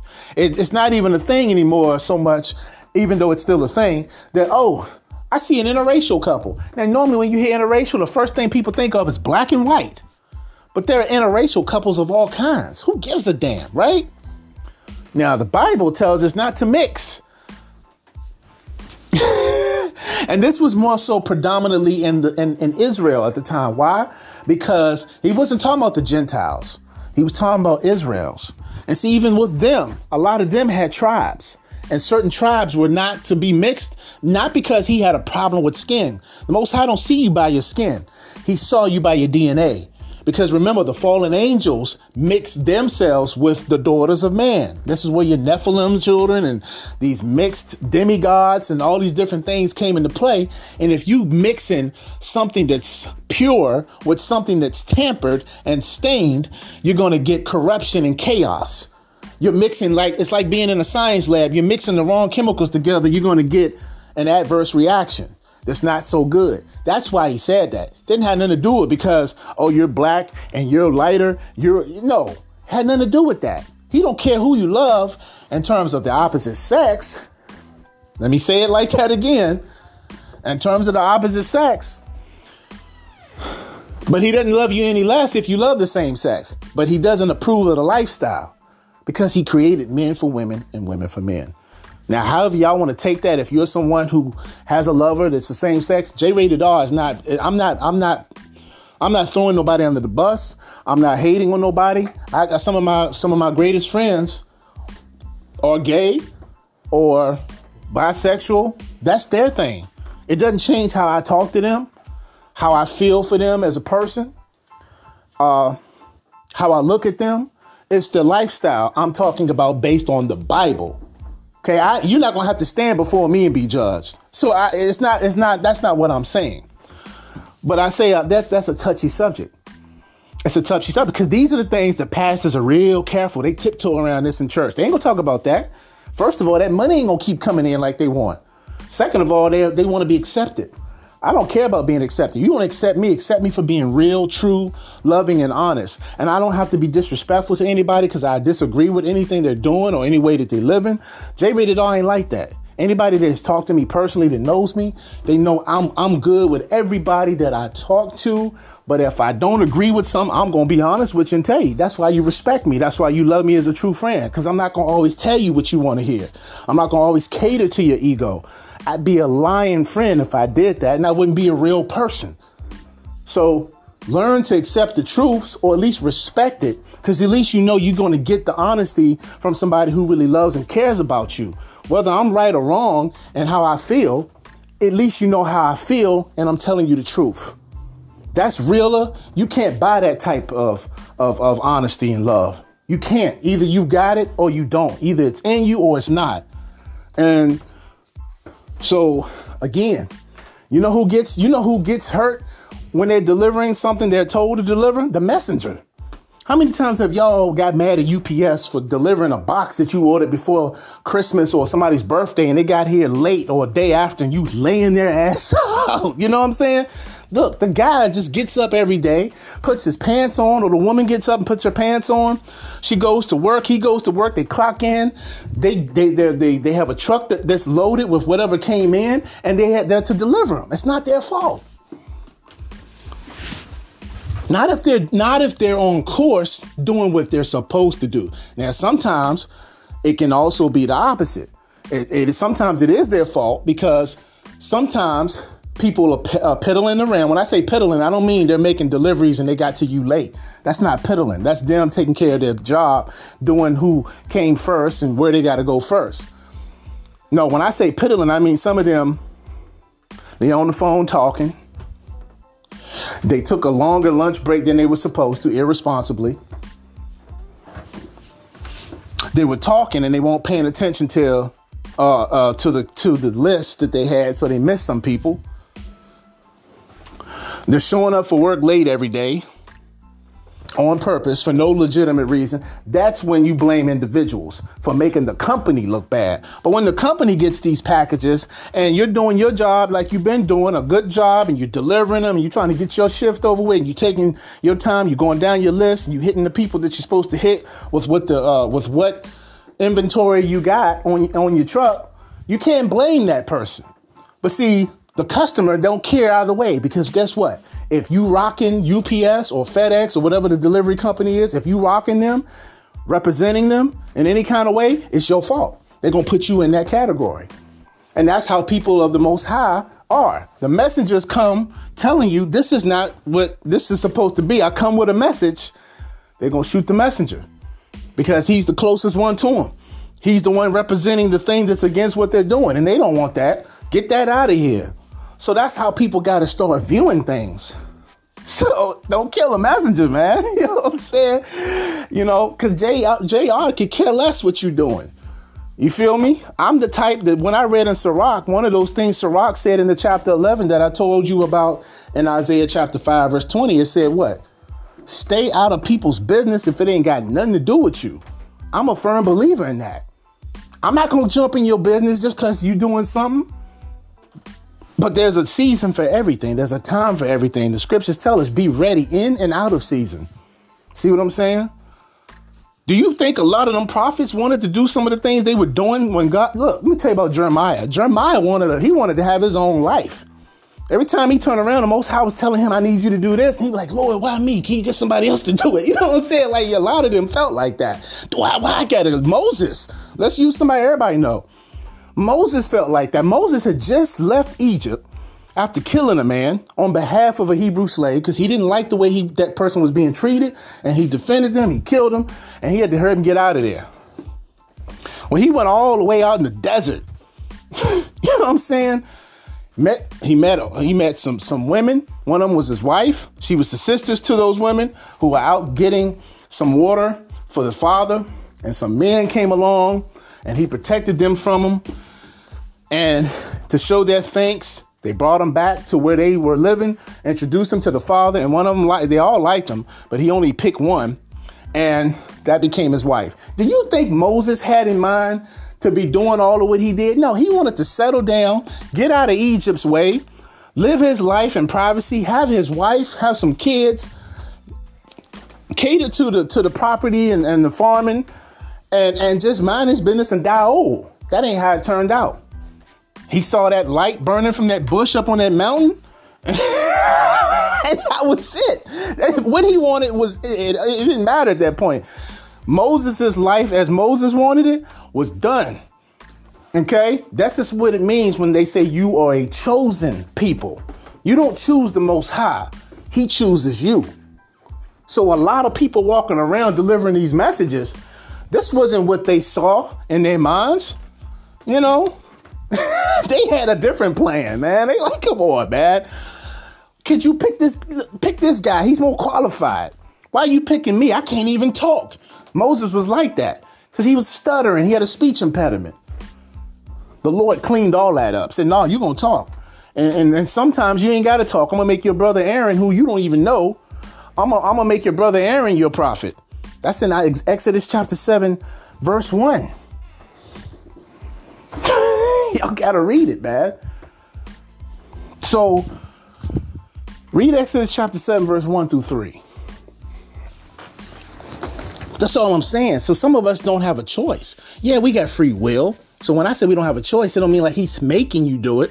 But if you don't beckon to his call, if you decide to turn your back on him,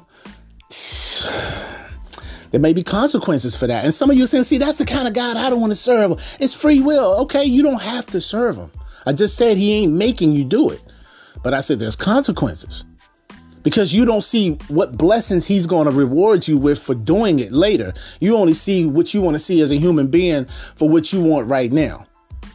See, we always want to pleasure ourselves in the flesh. We want simple things that we look at, but to the Most High, that's nothing. That's like that, he's like that's nothing. You know what I'm saying? I got something better for you. He'll say, but we don't want to. We some stubborn. Okay, what do we say in the Bible in his time in Moses' time? We, he was calling people stiff neck.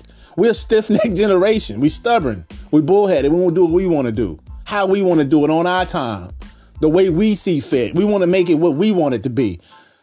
And then we wonder why we keep not getting blessed. And the same being that we're praying to and hoping that he forgives us and give us blessings is the same one we turning our backs on and and and picking other gods over and doing whatever we want to do. And we still expect him to have mercy on us and, and forgive us, but yet we're not giving him anything in return.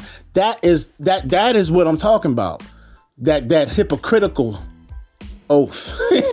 you know, some of some of us are under and don't realize. That's contradictive. That's conflict of interest. That's a whole lot of things. Do as I say, but don't do as I do. We got that mentality.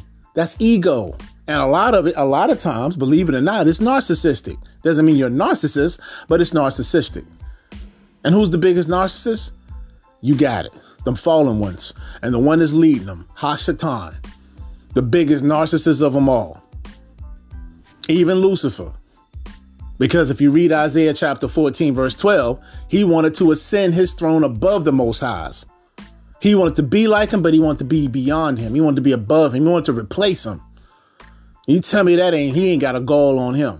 And this the very creator that made him, that created him, gave him everything he is and everything he has, and made him everything he became. He was perfect. He was beautiful. Yeah, he was highly intelligent. He had all these powers. He had a high position. He was right up there serving right under the throne, and he threw all that away because he thought he could do better. Now I give him I give him this much. If you're going to believe in yourself, go all the way. I give him this too. Who else could he have looked up to? Nobody other than the Most High. It was like the son that wanted to be his father and get his father's approval, but he wanted to do it in a very uh, evil way. Instead of working to to gain himself in a greater position and to be humble with what he already had and appreciative, and appreciating the fact that he was already venerated by a lot of his fellow brethren. Because of the creator he wanted to do what the creator did and he did, he just couldn't because he's not the creator. And that didn't settle too well and set too well with him and his ego and his being. So he wanted to create pandemonium confusion. He wanted to create his own council get his own angels. He wanted to believe that they could with enough of them they could overthrow the creator. That was that was what he actually thought not knowing that the creator is more powerful in virtue and everything, that he don't need no entity, that he created all those beings in the first place. And see, that's kind of how we as humans are. That stuff has trended and transcended in a downward spiral into us because when we fell coming out of the Garden of Eden, we had that same mentality. So not only did beings in heaven fall, he created, he caused the beings on earth to come out of their position. And and and and actually paradise at the time in the Garden of Eden wasn't really on earth per se. It was in another dimension. So it was a heavenly abode of perfection. And humans were on a lesser level, and he caused them to fall. So his dude is just wherever he goes, he creates pandemonium, chaos, confusion. He destroys, he steals, he kills your joy. And this is what he this is what's been this is why we are in a world of sin. We're born into it because Adam and Eve they listened to that damn serpent and everybody had to pay for it now. so my whole point is the ego is the serpent even though it's wise, right? Because the Bible tells you, be wise like serpents, but harmless as doves. So serpents aren't necessarily representations of evil, they represent and denote wisdom. And this is why the serpent was the wisest. And this is why he's considered dangerous because he's cunning. And because he's wise, but he's not in obedience to the creator, he can create confusion through enchantment. He's a smooth talker. That's why he's got a double edged uh, tongue, right? A double edged tongue is like a double edged sword. You look at a sword and you look at the tongue of a snake, it's very similar in shape. The only difference is a sword has an end that goes straight out, where a snake has two ends that fold in inwardly. So it's like a flap of a flag or something, but at the same time, it's a double edged sword. That's why they call it that, because he can really get you. He'll say one thing to you to entice you, but he's sticking you at the same time because he's leading you astray. He's tempting you at the same time he's deceiving you. So that's why you got to be careful. Some of these smooth talking, snake tongued ass people out here, man, they casting spells and they're, they're, they're the children of the devil, man. Like, you know, we all have gifts of the spirit. A lot of us can can can i mean i've been guilty of it myself in the past you know but not trying to hurt nobody. It doesn't matter if your intentions are to hurt. If your intentions are to deceive for pleasures or gain then you're doing wrong according to the bible because you're not being honest. You're not being you're not coming forth or coming forward and being forthcoming right and your intentions. And Yes, there's a such thing as good manipulation, but anytime you hear the word manipulation, we automatically tie it to deception. Because to deceive is to gain for usually some type of nefarious purpose, even if it's a minor sin or it's not to hurt no one, but to just gain something from somebody, you're tricking them, right? You're tricking them. You're trying to manipulate the situation by beguiling them. And sometimes women are better at it than men, even though there's some smooth dudes out here. Because a man is forthcoming, right? He's the protector, but he can be deceiving too. This is how pimps exist to women who are into prostitution. Now, there's so many ways you can take these examples, modify it, and use it for whatever reason that fits your narrative. But at the end of the day, as smooth as we all can come to saying this is why pimps and, and all this exists, this is why this exists, because it's a form of marketing, it's a form of selling. And you know the old saying, sex sells. That doesn't just necessarily mean your body, that means that when you put a beautiful woman to be your advertiser, to be your marketing brand, more than likely she's going to attract the opposite sex. And if it's a brand that women like in general, she knows better how to talk about that brand because it represents the target, which is women who are going to be more likely to conform to it. Men will follow wherever a woman goes. Hence, that's why when Eve ate from the tree, Adam went behind and did it. You get women involved in anything, men gonna be there. That's why if if if you're worried about getting men to come to something, Men are sometimes just nonchalant. They don't pay attention. They're not as keen to detail most of the times as women are. So when a woman is doing something, she's really paying attention to it. She's observant. That's why women are the greatest players in the world, better than men. Some of you brothers think you just the top dog. I get all the tail. I can do it all. I'm bad. I'm flexing on them cheeks. That's what a lot of you guys out here saying. Okay, you think and may be doing that. Some women may be not as mindful of certain things as others. Even the greatest woman can be deceived, just like the greatest man can. And it becomes combative, it becomes competition. It becomes a moment of conquering for some of y'all. That's why I say some of y'all got a body count that's out of this world. You got more body counts than people who are dead. And when I say body count for those who are not up to date with the colloquium terms, that means how many people you can you can you can get in the sack. I ain't got no body counts I'm gonna be up here talking about. I got a pass, yes, but I'm not that guy to be out here talking about some, yeah, son, I did all this. I never been that man. And a lot of you probably saying, shh, yeah, whatever. No, I'm serious. I, I'm, I never been the dude to go around telling dudes, yeah, I got that. I, I never done that. Yes, there's brothers that exist that do do that, ladies. You know what I'm saying? Like, you know, y'all have been so duped and so used to being around these type of men that if a man who actually isn't doing all the things that every man in your eyes is doing, you don't believe it. You feel that's a lie. Some of y'all are so narcissistic in your beliefs. No matter how much the truth knocks you on the ass, you're going to keep getting off your ass and saying, That ain't what happened to me. You're going to be in denial. Now, what I just said about myself means I'm not the type of guy to be out here telling nobody my business and saying and bragging because here's here's the thing. Even if we're doing wrong in the eyes of the creator with these things that, that we do as humans, you still show respect to the people you've been with. And I've trusted someone that I've loved with all my heart. Told them my past. My past, not my present. I told them my past. And they used it against me. because it was leveraged for something else later. If they ever did something, this is what they're going to throw in my face. Well, you was with such and such, but I wasn't with that person when I was with you. These were two different timelines. But if you're doing something that you've done to me more recently, how can you compare my past with something that you still got in your repertoire? You see, to a narc, and I'm not saying this is all narcissistic now, but we got to point it out. To somebody who's that petty minded or haughty, as the Bible says,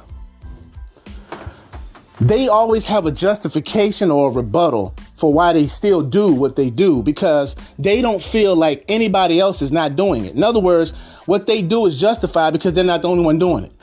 And they, they would they would be remiss if they thought, well, you couldn't possibly be as honest as you claiming to be because everybody does this. No, everybody doesn't. And that's the problem with people that are in denial or deluded. And the Bible says in Second Thessalonians chapter 2 I believe, verse 10. Let me go to it because I don't want to give you something. Then it's either verse 10 or verse 11 in Second Thessalonians, where it says these people were in such denial, denial of the truth that the Lord he he actually promoted more strong delusion. That means that they would never be able to see the truth because they have deluded themselves with darkness so much by justifying their own actions that they continuously do and won't come out of, that when the truth comes to them, they won't even recognize it because they cannot accept it. I'm going to read Second Thessalonians to you where it says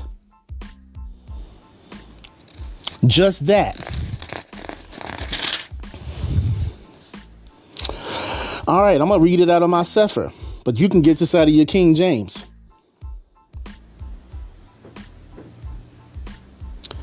I'm going to start with verse 9. Even him whose coming is after the working of Satan with all power and signs and lying wonders. Verse 10 And with all deceivableness of unrighteousness, and them that perish, because they receive not the, the love of the truth, that they might be saved. Verse 11. This is the verse. And for this cause, Elohim, meaning God, shall send them strong delusion that they should believe a lie.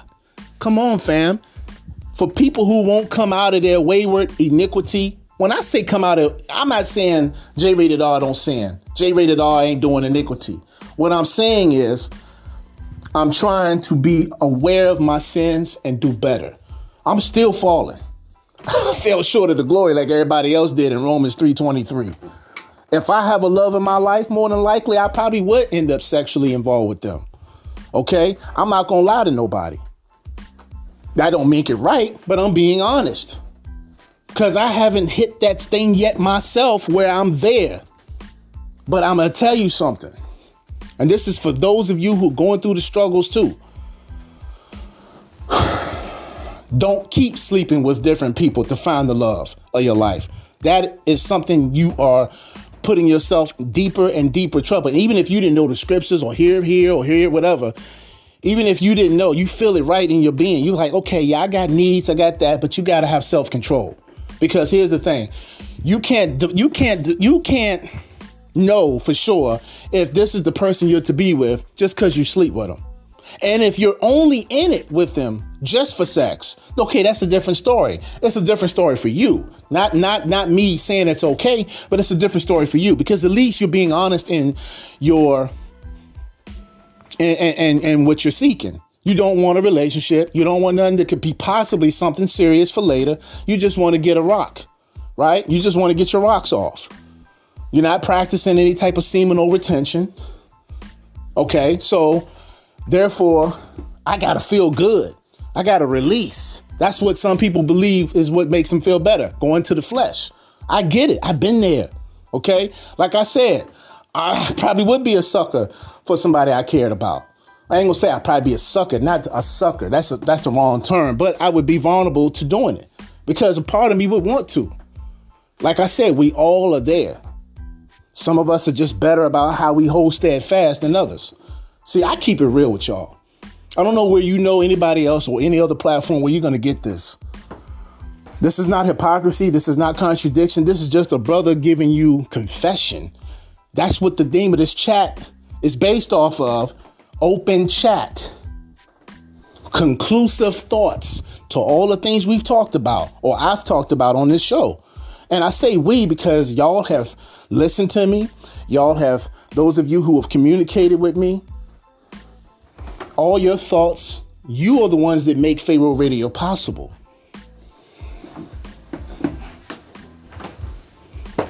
You feel me? People don't want to hear this right now. They still they still in the world, all the way in the world. Some of you still like like to get your drink on and get drunk. You don't believe in being sober minded and vigilant. You don't even believe that.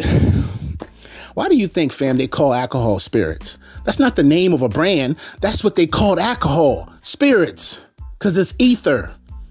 It's ether in a liquid form. Ether is also what you call the spirit plane, etheric plane. See, ether is the spirits. When y'all get so drunk, blind, barely can stand up, you don't remember who you was talking shit to. You don't remember what happened. You don't even remember how you got where you got. And then when you wake up in somebody's bed with your panties off and your legs in the air, or either your shit sore and bleeding, or you waking up in a strange area, you don't even know who the hell you next to. You don't remember doing it. It's because it won't you. You let the spirits in.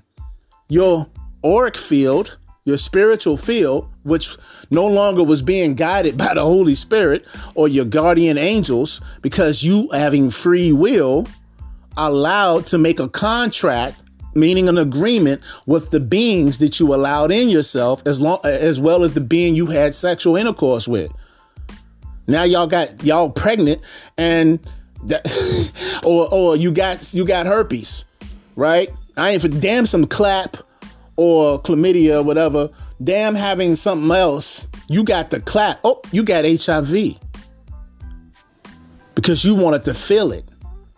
But it really won't you. And even if you're not drunk and not on any type of influences, some of you just want to get it raw. And it's okay, seemingly, to people to just do it raw with anybody they meet because they like the person, they into the person. But once you into the last person you met too, and you let him or her get it raw, See, all this, I want to feel good. I want to feel you inside of me. It's got consequences with it. Then, you know, people are looking funny and stupid when they they don't even know who the true father is or something like that because everybody want to feel good. That's what feeling good will cost you. Ain't nothing wrong with feeling good. I know you want to get in that thing. I know you want to get it on. I know it's great. It's beautiful. It's a spiritual act that we have taken for granted. That's why it's meant to only be with someone you love, that you plan on being with and staying with. But no, everybody want to be conquerors. Everybody want to put their flag on somebody and say, "Yeah, I got that. I marked that. That's me." You see the name on it? They got my they they got my initials tattooed to their butt. Like you know, that's big things for everybody. Humans think we doing big things. We down here trying to conquer somebody's woman, somebody's man. We don't give a damn. It ain't us. But then we wonder why karma hit our ass so hard. Because when you used to do that and you didn't repent for it and you out here doing it now with somebody you really like, they out here cheating on you. And that shit hurt when they break your heart. You see what I'm saying? Ain't nobody got a monopoly on suffering. Not J rated R, not those of you that's listening, and those that ain't listening. But who wants to really hear this right now? I'm killing your mood. You trying to smoke some weed and get your vibe. You trying to drink you that wine and put on some put on some R&B. You ain't trying to hear what I'm saying. Y'all ain't trying to hear what I'm saying. I ain't saying I ain't never not did what y'all doing. I love R&B too. I, at one time, I thought I was the R&B man. I thought I was the R&B king. you know I'm saying? You talking about getting the move right? Hey, I was all for it. I studied that shit because I put myself into it. This ain't no ego. This is just me keeping it 100 with you.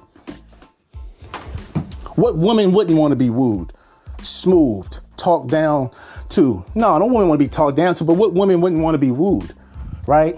Talked to with respect. Treat it like that queen y'all be looking at in them Hallmark movies.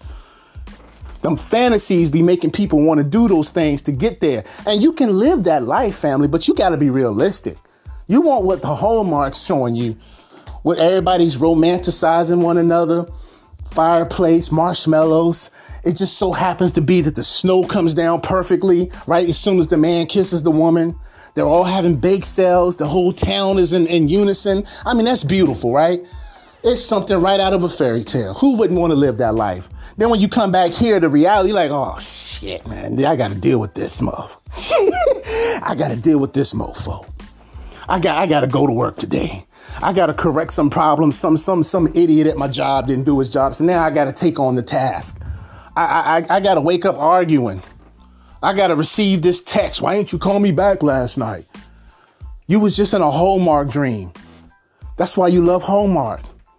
I love Hallmark. I love watching Hallmark, especially around the, the holiday season. Right? Everybody's having fun. The kids, the snowballs is perfect.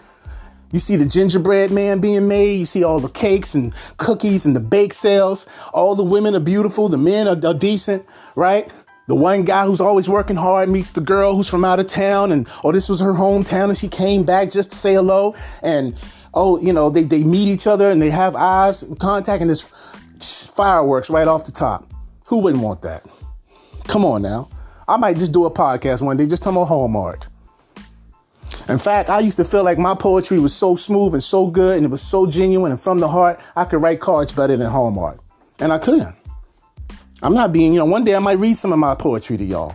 But the point I'm trying to make and all of this is if you want that type of life, you got to have some realistic factors.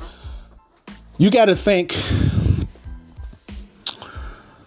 what is it that I want in a relationship? What type of man or woman do I want?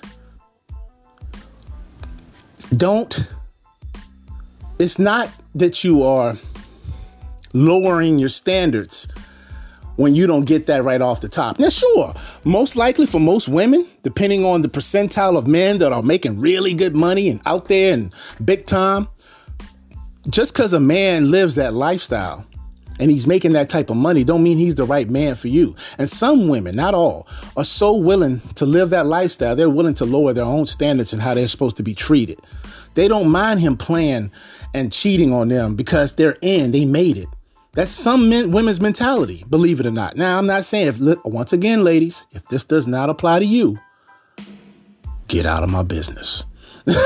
I'm not talking to you. I'm talking with you about women that are like that. Same thing applies to the men. Y'all see this fine woman that all the men are always sweating.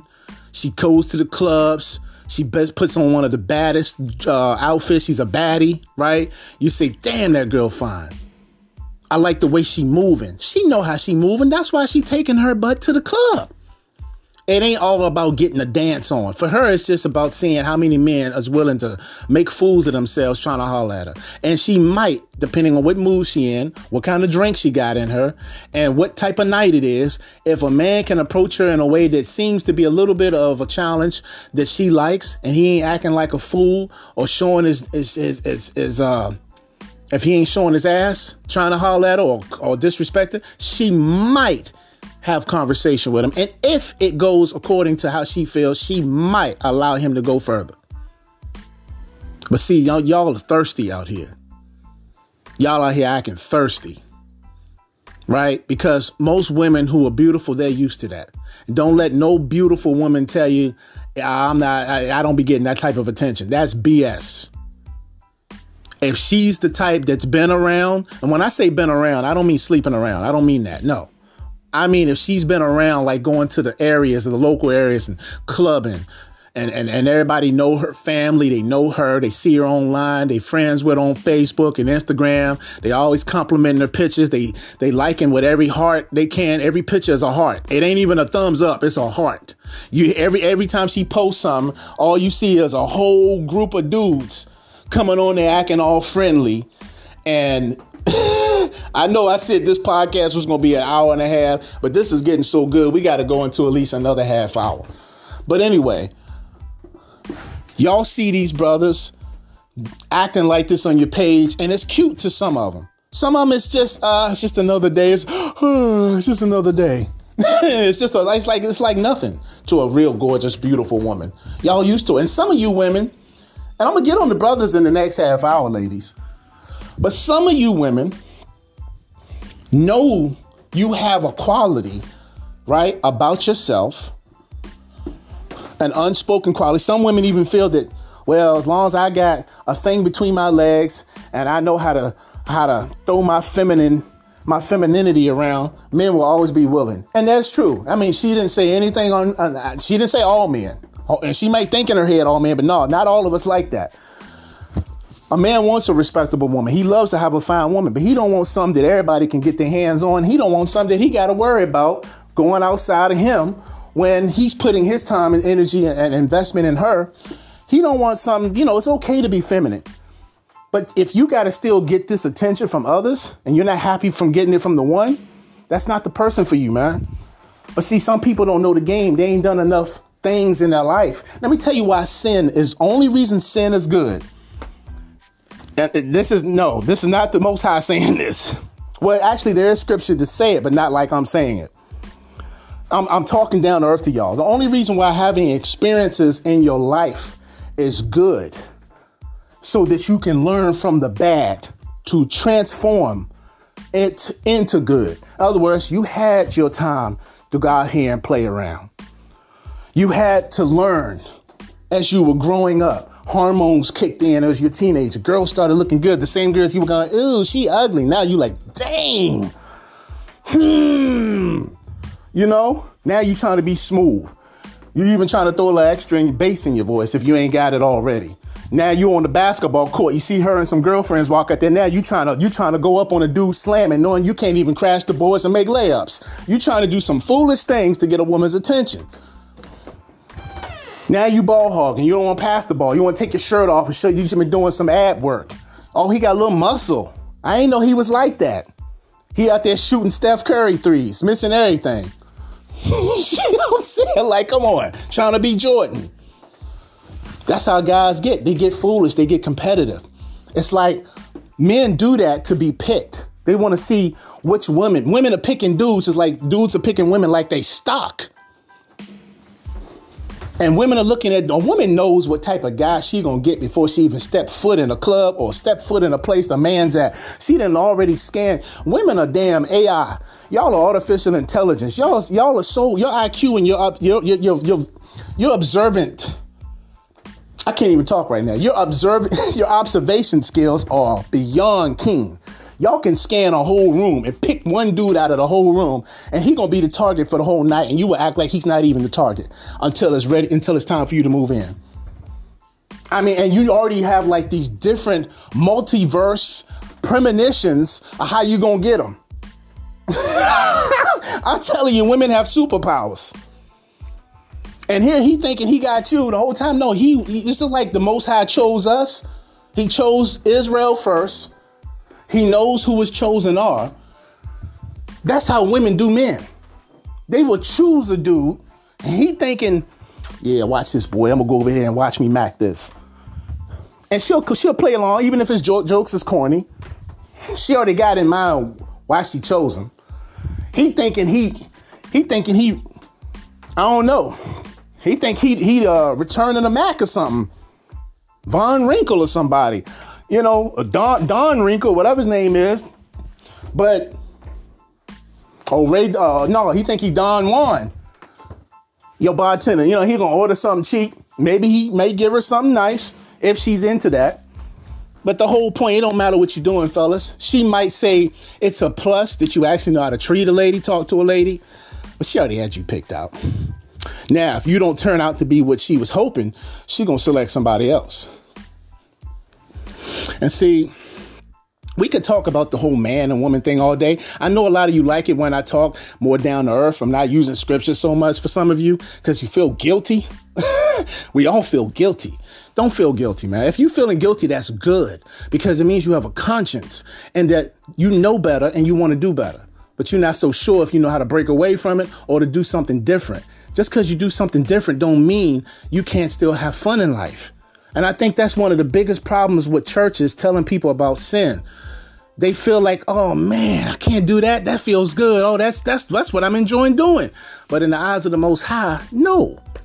He didn't say you couldn't have pleasure having sex. That's why he allowed marriages. But who wants to just get married to have sex? Some people will. they'll, they'll use somebody just to have it. But what I'm saying is people want to feel independent. Folks want to make their own decisions. They don't like prearranged things. They don't like preconceived notions. They just want to be in the moment. I get it. And he gave you free will to explore. He knew before you were even in existence what you were going to do throughout your whole entire life. But if he chose you, he chose you for a specific moment and a specific time that you had to start coming to grips with yourself. Because he gave you all the time to act a fool. Not that he approved it. He just knew, okay, you got to get this out of your system. So go on out here and do something, then learn from your lesson. Because you're going to have a hard lesson to learn from in the future. Because I need you to go through long suffering. I need you to go through this type of pain before you can come to me. Because now you're going to need me. You're going to call on me when things get so bad and scary and your life is at jeopardy. You're going to need me. And when you need me, that's when I'm going to use you because you're my child and I love you and I want to get you converted. So, like I said, I'm being real, y'all. I'm just coming down to earth with you. I'm on earth with you. But you're not going to always be here, neither am I. We don't know from today or tomorrow if this is our last time being on this planet. And if you leave here, all this earth shit, what's it gonna matter when you standing in the spirit plane? Because now you in a whole different reality with different rules, and everything that you ever did can be looked upon from the spirit world, and you're gonna feel everything you ever did to anybody in your life. Whatever pain you caused them or they caused you, you're gonna know the thoughts that you're going to hear out of their mind that you could you didn't know then in the physical. Everything is going to matter to you in the spirit plane. And i know it don't matter to the flesh right now because the flesh wants what the flesh wants. It wants pleasures. It, it wants to feel good. It likes to drink. It likes to get drunk. It likes to it likes to flirt it wants somebody to pick them up and pound them out on the kitchen table it likes all that and that sounds like fun and, and and hey you know Go for what you know if you're in the flesh, right? But the spirit is like, nah, you can do that with your wife, you can do that with your husband. You don't want to do that with a some you know, to people to hear about having an orgy. That's heaven to them. If you think going to hell is going to be all the things you can't do in heaven, you're gravely mistaken and you're right at the same time. Because what society has done to corrupt the thinking of man about the spirit plane is to make it look like when you go to hell, there's drinking, party, and wild sex, and there's no consequences. If that was the way it was, we'd all want to go to hell. You couldn't wait to get to hell. Because you'd be like, yo, save me a spot. When I get down there, it's on. But nah, no, you don't want no spots in hell. It's not on. You'll be on fire and torment continuously, nonstop, and agony, being tormented demonically. No, that's not that's not where it's at. Smelling flesh burning, people yelling and teeth garnishing. No, nobody's feeling that. And in heaven, there ain't gonna be no wild sex. You won't even have the mindset to have sex in heaven. I don't know all of what heaven will have, but I know the Bible says, whatever the things that the Lord is against here, he ain't gonna have that in heaven. Eh, but, but you're gonna be on such a level of euphoria, you won't even be thinking like that. He's gonna give you a new mind, a new heart, and all that. You'll enjoy being in heaven, but you're not gonna have earthly thoughts. But anyway, Fam, we got to go ahead and do another commercial break. When I come back, we're going to talk a little bit more. We're going to get on the fellas. We're going to talk about some other things just in general, and then we're going to close it out.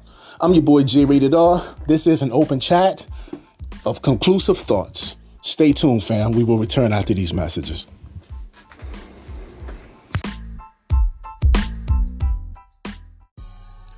What's up, fam?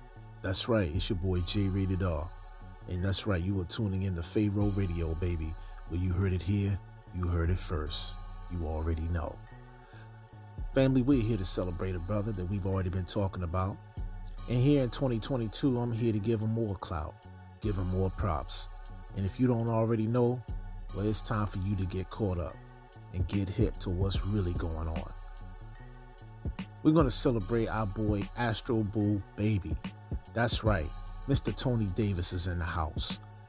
And he's coming to you with all types of information, all types of talent, gifted in every aspect, every way you can think possible.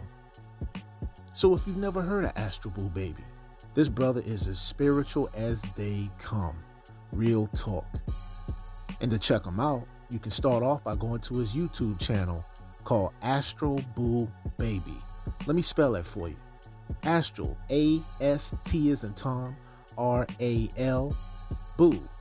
B is in boy, O is in Oscar, O is in Oscar, and of course, baby, B A B Y. All one word. So head on over to YouTube. Support this brother. Check him out. He's been in the game for a long, long time. And I don't mean just giving you some hoopla, a whole bunch of this or that. The credibility is far reaching and beyond. So check him out. Astro Boo Baby. He's got many other types of things that he's involved in. The brother's an artist. He can draw. He's a producer. Musically, he's a singer and a damn good one at that. So check him out, support him, and let him know. Tell him your boy J Rated R from Pharaoh Radio sent you over there.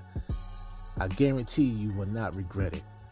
With much love, family, it is a new year, and we gotta act like, you know, we got our thinking caps on, but we gotta keep our spiritual eye open as well, because there's a lot of things happening. So don't be sleep with your pants down. Get the information. Support one another in your communities. Network fam. The only way to really get it is to just do it and get it. I'm your boy J Rated R. We want to give a shout out to Astro Boo Baby. Once again, we want to thank that brother for all that he does worldwide, globally, and locally. Coming to you from yours truly. On that note, y'all stay safe, stay blessed, and as always, fam, you already know. I'm out. Peace and namaste.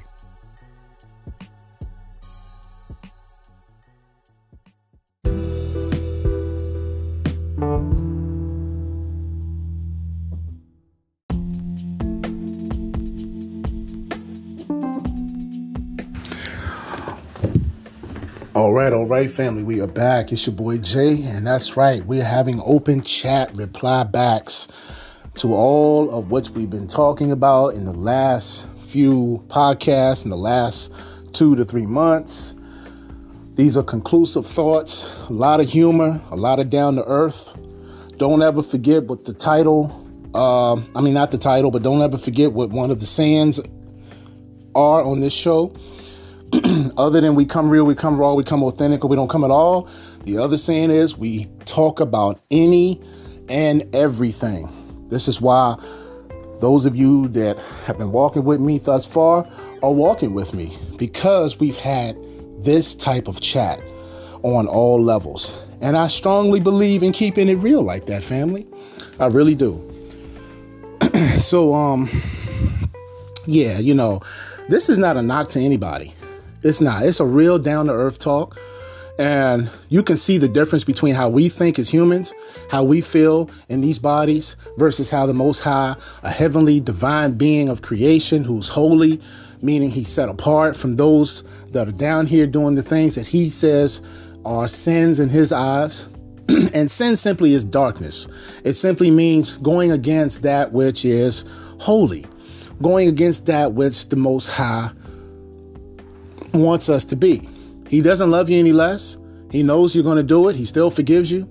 And let us not take him for granted in that in that regard just because he forgives. But he's not going to forgive you if he knows you're just trying to play him. Like, "Oh, I'm not going to do it again." And you keep doing it and doing it and doing it and doing it and not really trying to work on yourself.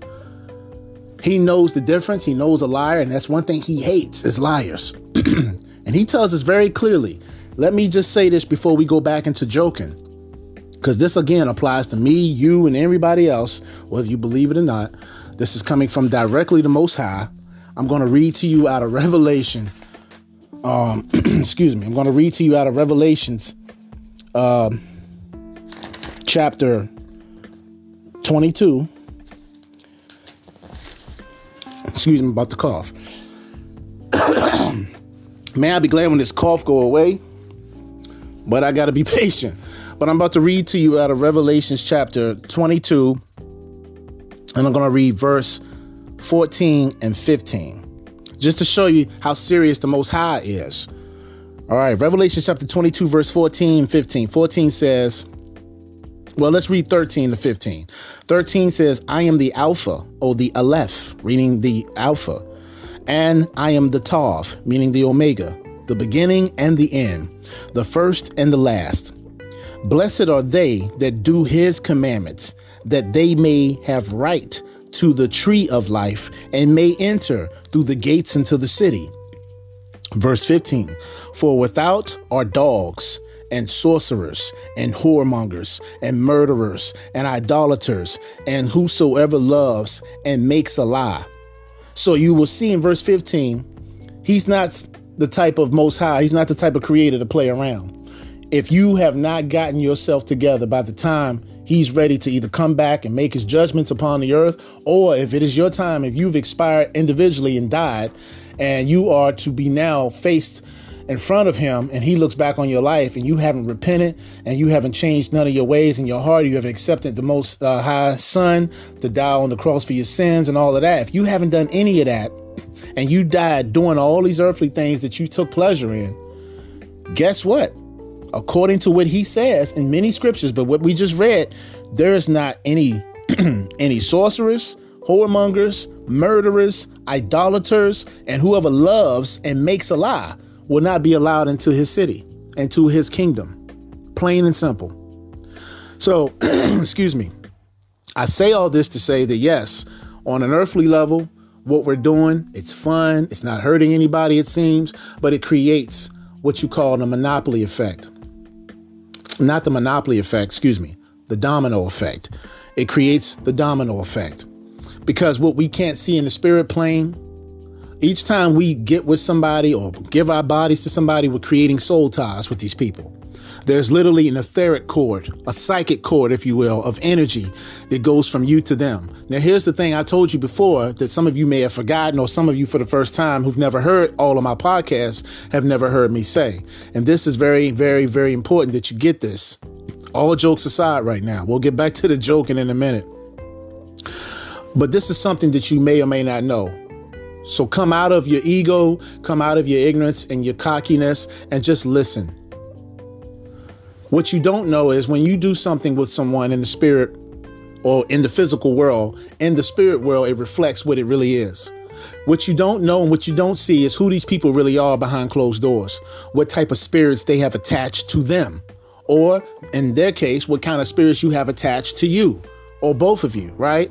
Because whatever sins you have that you haven't gotten rid of, whatever past afflictions that you haven't healed from, these things follow you. And they come in the form of spirits, they come in the form of, of, of bad energy, and these things affect your living life. They make you tired, they drain your energy because they're parasites. They feed off of your life force. They also, the more you keep bringing onto yourself without having any awareness and without having any true spiritual power to get them off of you, such as the power of the Most High, what they do is they have a tendency to control the way you think. They influence your thoughts. They influence you to do more harm or to do whatever it is that you've done to create them or to attract them to you. And they're tethered literally to you. They're attached to you like a parasite. So imagine something that's on your energy field that's got its hooks in you, literally, feeding off of you and influencing you to do something, coercing you or urging you to have a strong desire to do something that you normally wouldn't do or keep doing, but you're addicted or you feel the urge to keep doing it, and it almost becomes uncontrollable, which we call in human terms addiction. But addictions are basically spiritual parasitic entities that are urging you to do something to keep doing it in the flesh to feed them in the spirit form. That's true. That's not hypothetical. That's not uh, conjecture, pseudo, created up, fabricated lies. I have seen these things and they can be scary. But there have been many others to confirm this throughout the, the literature of other cultures throughout time. Um, excuse me. Um, your scriptures talk about it. And if, like I said, if you're not even looking in the scriptures, if you're going elsewhere, other spiritual doctrine has talked about it. Other people who have certain gifts, some people can see beyond the veil and they see these things. It's normal for them because it's like some of them who are born with this gift can't understand why everybody ain't seeing it until they're told people have blinders on in the spirit world and they can't see it because their third or your first eye, as you like to call it, is blocked.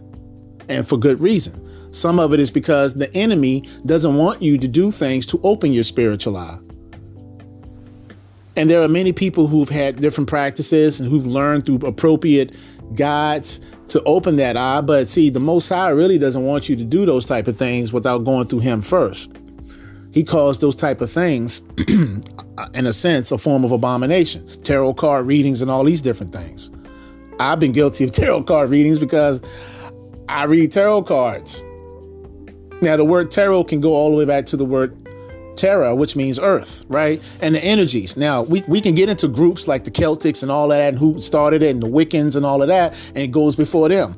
But in the eyes of the Most High, according to Deuteronomy, we're not to have any type of seances with the dead. We're not to be doing any type of horoscopes. We're not to be doing anything that's dealing with uh, astrology or solar biology because uh, the angels taught man this, right? You read this in the Apocrypha, especially when you get into the book of Enoch or when you start looking into um, just different books in general that's in the Apocrypha.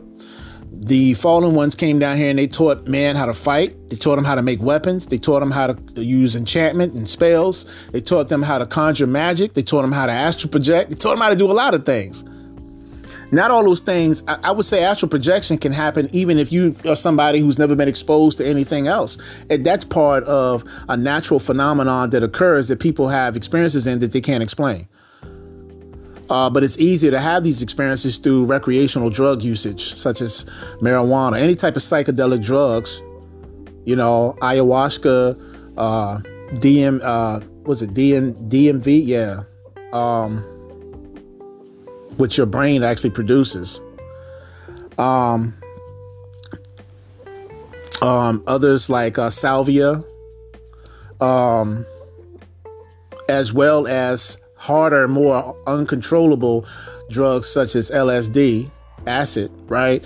You definitely want to take those things. These things are all what break the spirit free of the body. And yes, you call it hallucinations. But what you're really doing is you're you're opening your spiritual eye involuntarily, and y'all are breaking through the lower astral planes, and you're seeing entities and things. So, uh, a lot of us, of course, we've learned how to do all these different things in terms of out of body or astral project without using psychedelics because it's more safer because you're more in control of the faculties of your experience and you don't have to be um, controlled in any kind of way by something demonic that knows you're not in your correct uh, senses.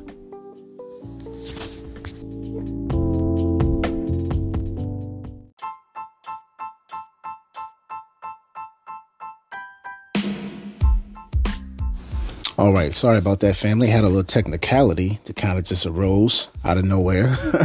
so if the show kind of just went out and came back, it was just a, a small technicality.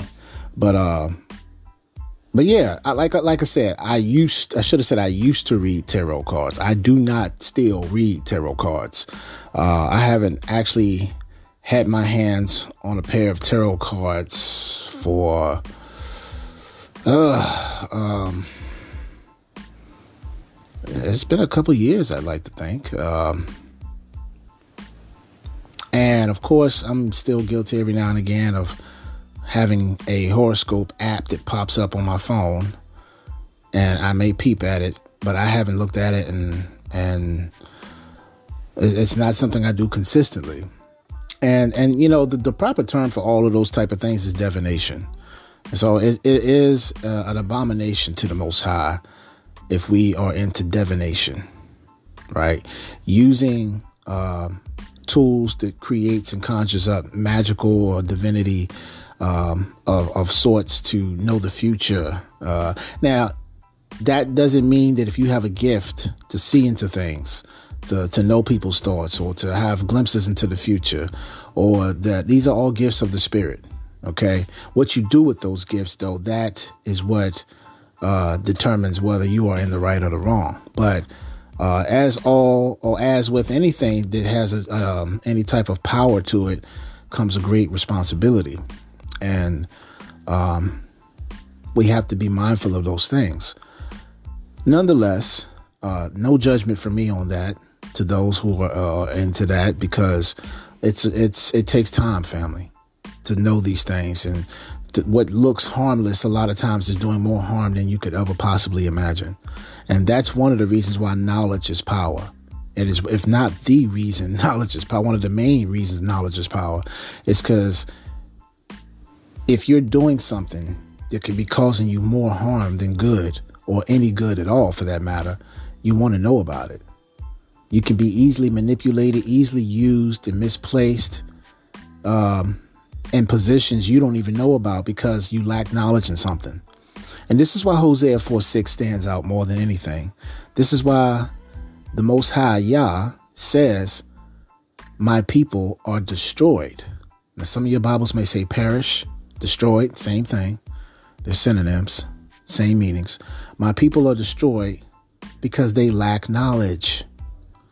So, this is why I urge you all when I'm giving you information, sharing information, and, and spreading information and knowledge to you all, to not only just take me at face value. I don't want that. I want you to know, yes, I am honest, but I don't expect people who don't know me personally to believe that. So I let my actions and my works and my deeds do the speaking. And if I'm going to be speaking on the behalf or reading or reciting the word of the Most High, then it's got to be in the correct way. Irregardless of what I am uh, as a human being, irregardless of where I stand in the eyes of the Most High, I want people to know that I'm not just reading and reciting scriptures. I myself am working on doing these things or have done these things, uh, or am trying to continue in doing these things, or just trying to be better altogether. Uh, like I said, I'm flawed as they come. Um, but with all due respect and, and, and most certainly all praise be to the most high i'm not the worst person in the world okay so like i said y'all can talk to me on any type of level you can talk to me about anything. It's never any judgment here. It's it's like, look, if you're trying to do something or know something more about what the word is saying, if I know it, I will give it to you. If I don't, I'll find out. We can learn together. Um, we all are growing. Okay, it has nothing to do with who knows more, who's more knowledgeable. Don't don't ever let anyone intimidate you because you don't know something. It's easy to feel that way because you feel out of place, you feel awkward, you don't feel like you could be as of use and, as much as you'd like to be because you feel like you're more of a hindrance getting in the way because you don't know the routine or you don't know how things are done or you, you're not able to hold your own. But that all comes from growth, fam. And respectfully, we all are assigned or put ourselves in an asserted role to um, help bring about the ultimate goal faster when we can come together and, and work together. And this is what a union is. This is what unity is. Real, real, true unity, not this fake New World Order crap that's coming about that a lot of people of the world are going to be deceived into thinking is the golden age of good times. It's not. It's going to appear that way falsely. It's going to be catering to your egos of worldly matters. So you're going to feel more comfortable accepting it it's going to make you feel like you're not being judged for your choices individually that you hold high uh, standards to. And anything that the Bible or the Most High in the Bible is saying not to do, the Antichrist is going to say it's okay. And he's going to say it in such a way that's not only going to cater to your ego, but you're going to eat it up because he's going to be that double edged, two edged sword, like the snake's tongue, talking to you and saying everything that you, as a person of the world, he's going to say, We're children of the world, we're light of the world. It is our duty to preserve the world. And that that would be some truth to that. See, what the devil does, fam, is he gives you a little bit of truth, half truths, or even now and again, he'll spit the whole truth just to lead with a lie or follow with a lie. Because, see, in order to entice you, to lure you, right, to gain your trust, he wants to come at you in a way that doesn't seem harmful. Things that you can relate to yourself and agree upon, that you know good well yourself, he will use that as a determining factor for you to drop your guard. He knows your hearts too. He knows your desires, and he's going to feed off of that. Again, if you want to know who the smoothest person is, who the greatest Mac of the world is, it's the devil, man. He's going to come with all that charm. He's going to come with power. He's going to come looking like he knows everybody's wants and needs and that his heart is centered solely for the people and that you've lived in enough agony and, and disarray and division for far too long. It's time that we put our differences to the side and bring about a worldly peace of unity and global, uh, not non-global resistance and just to capitulate and everybody can just live their best life. Right? And whatever I said to you, like the Bible says not to do, he's gonna he's going to glorify it. Okay, that's why I just did Isaiah 520 podcast. Because woe unto those who mistake good for evil, evil for good, light for dark, dark for, for light, sweet for better, bitter for sweet. This is what he's he's the very opposite. Anti not only means the opposite, right? It means in the place of.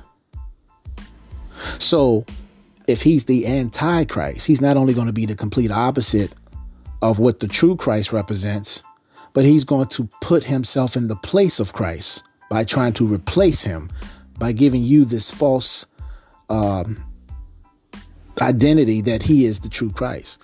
And he's going to even some of the people who are so called Christians or any of the other faiths on the planet for that matter are going to believe he is whom their prophecies were referring to, or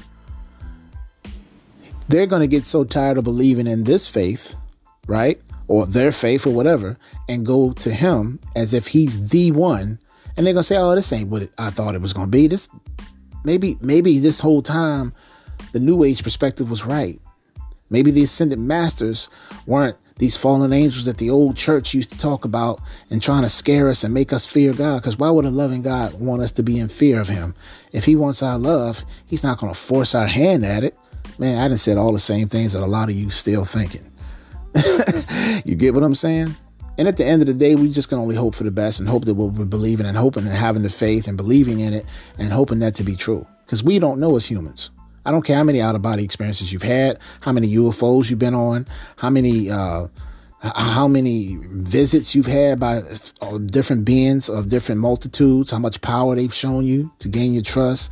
I don't care what visions they've given you, indulged in. I don't know what I don't care what powers you have.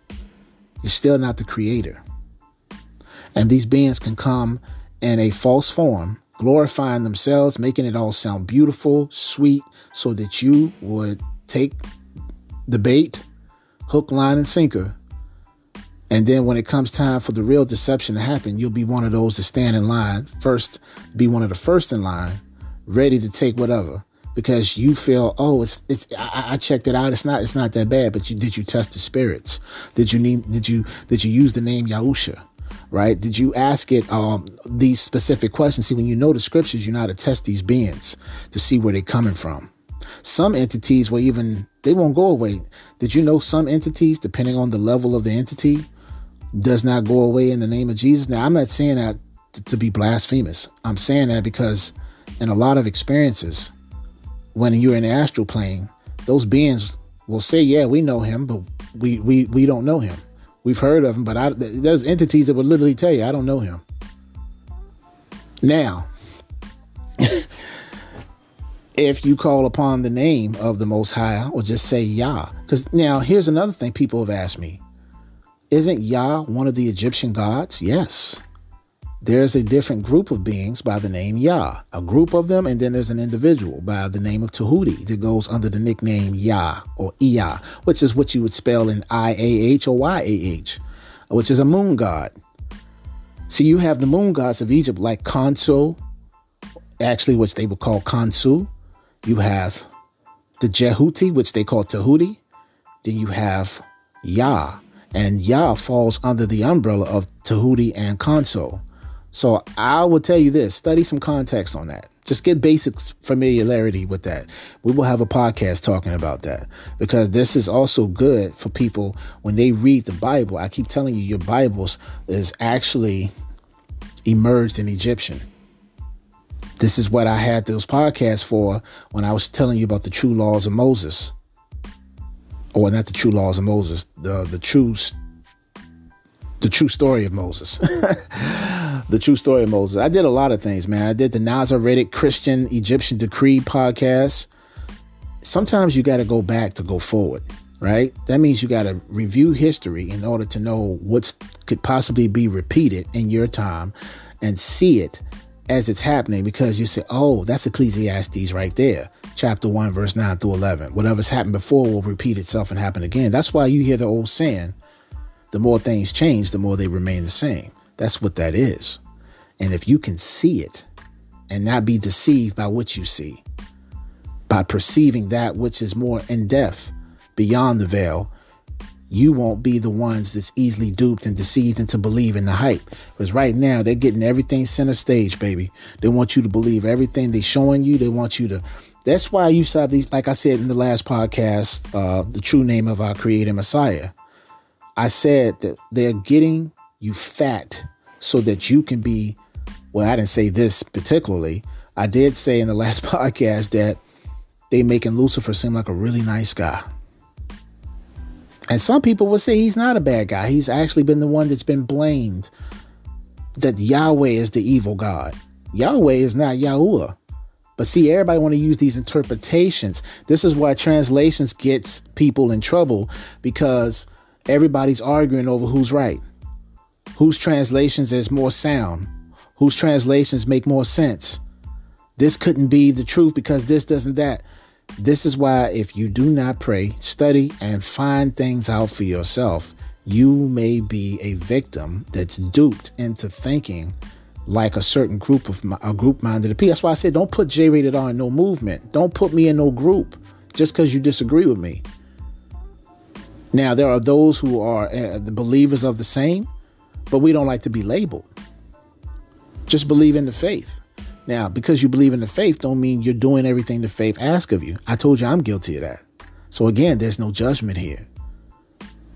All I say to you all is that everything I tell you about people, I've told you either I fit in that category, used to be in that particular category, or I'm still struggling and, processing myself. That's why we talk about any and everything on this show. We don't need no filters. That's built. That's BS. That's why I said there's no filters, there's no censorship, and there's no BS. That's the reason why I say that. Because if we're going to get to the bottom of something, we got to go through the worst parts of it to find the truth. And get to heaven, you ain't going to just get there. You got to go through some hell, man. This is why some of the greatest people on earth are ones who went through some terrible things. Out of something bad comes something good. That's how that works. The, the scriptures say you must suffer for his sake. That means even though you may have his protection overall, you could die for your beliefs. You could be in prison. You could be your own. What did I read to y'all in the scriptures? That families would turn against their own. Your father, your mother, your sister, your brother, your cousin, your kin, your woman, your lover, whatever. They'll turn against you. That doesn't mean you in particular. You may be the one turning against these people. It doesn't matter. It has no no no um, no preference on who does what. if, if if you are either with y'all, you with y'all. If you're not, you with the other one. Hands down, that's how that works. So you you got to know that on some level, this could be any of us at any given time. If you've looked at movies, them older ones, especially like They Live, that's just the, the scratching the surface of finally realizing we're not alone. And yes, that movie is based on truth. In fact, they even said it was a documentary. Now, some of you would try to politicalize it and say, oh, it was talking about our political government against uh, Democrats and Republicans. From one level of truth, that would be correct, but that is not the actual base of that show. I mean, of that movie. It's actually literally, not figuratively, talking about these beings walk amongst you. And you see this in the scriptures. You saw it in Hebrews chapter 13, verse 2. You see it in Daniel chapter 2, verse 41. I mean, 41 through 43. You see it uh, in all of Genesis chapter uh, 11, chapter 6.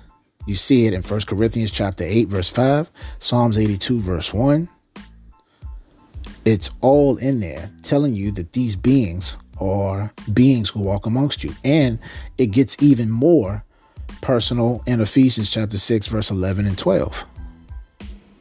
So, no, how could that be figuratively speaking when it's literally telling you these beings walk amongst us. That they are the culprits behind all of the madness from day one. And all the humans are is just their pawns on a chessboard that they're putting in positions. Just like the good has their people in place, the bad or the dark ones have their people in place. That's why the Bible refers to in John chapter 3 children of the light versus children of the dark.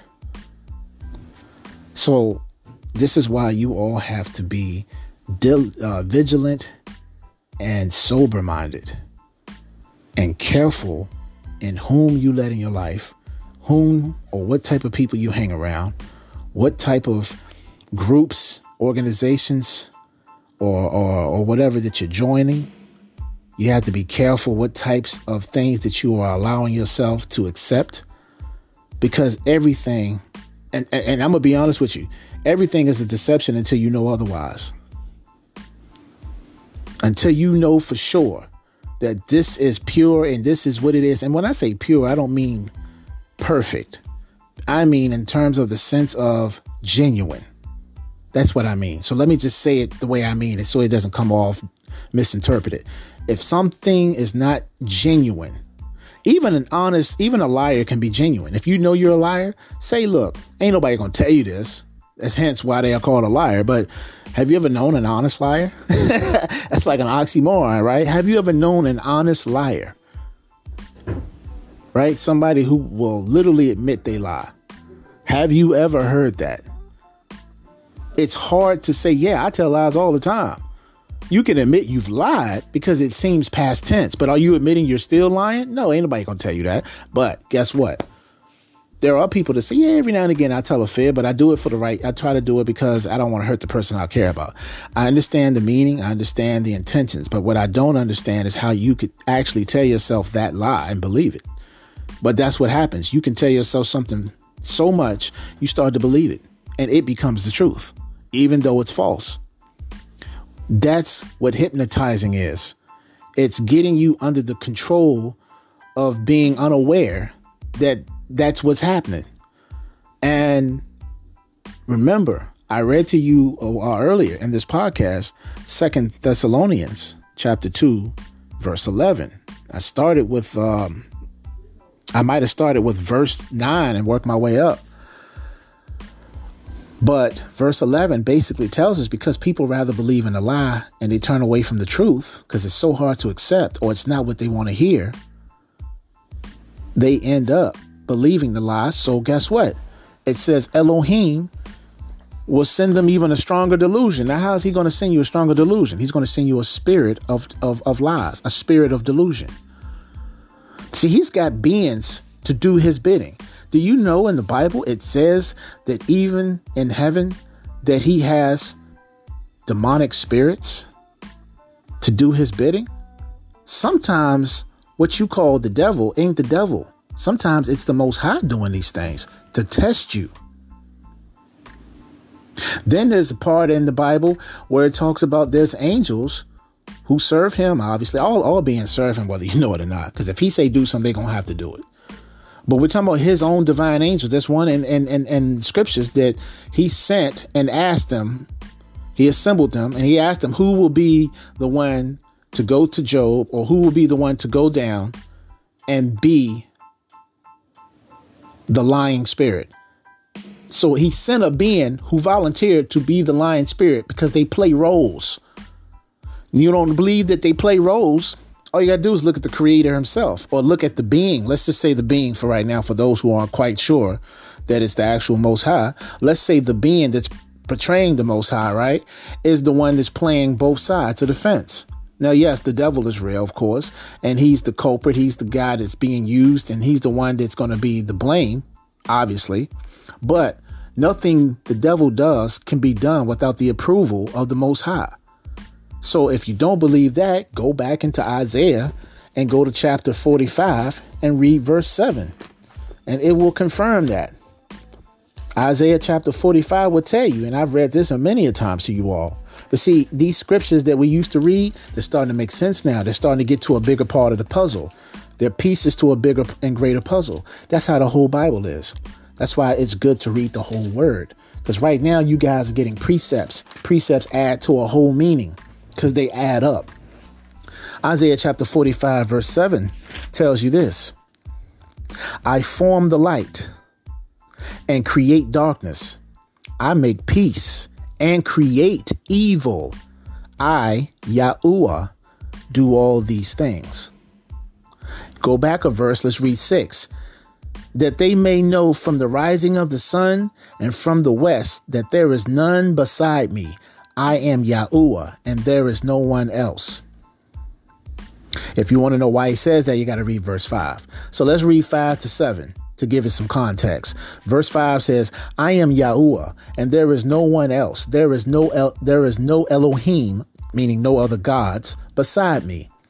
I girded you, though you have not known me, that they may know from the rising of the sun and from the west that there is none beside me. I am Yahuwah, and there is no one else. I form the light and create darkness. I make peace and create evil. I, do all these things. So when people want to say, oh, we live in the world of good and evil, we do, because it's called duality. But who creates the duality? Who's the creator of it? You just read the Most High is. So why wouldn't it be, or why would it be so hard to believe that certain spirits, like the four horsemen, right, like the the the the angel of death, who came over the house of the Israelites during the times when they were being imprisoned and enslaved by, well, not imprisoned, but enslaved by um, the Egyptians, and he told Moses, in order for this angel of death to bypass them, they had to sacrifice a lamb on a certain day because they had to do a certain ritual. They were not to eat on a certain day for so many days.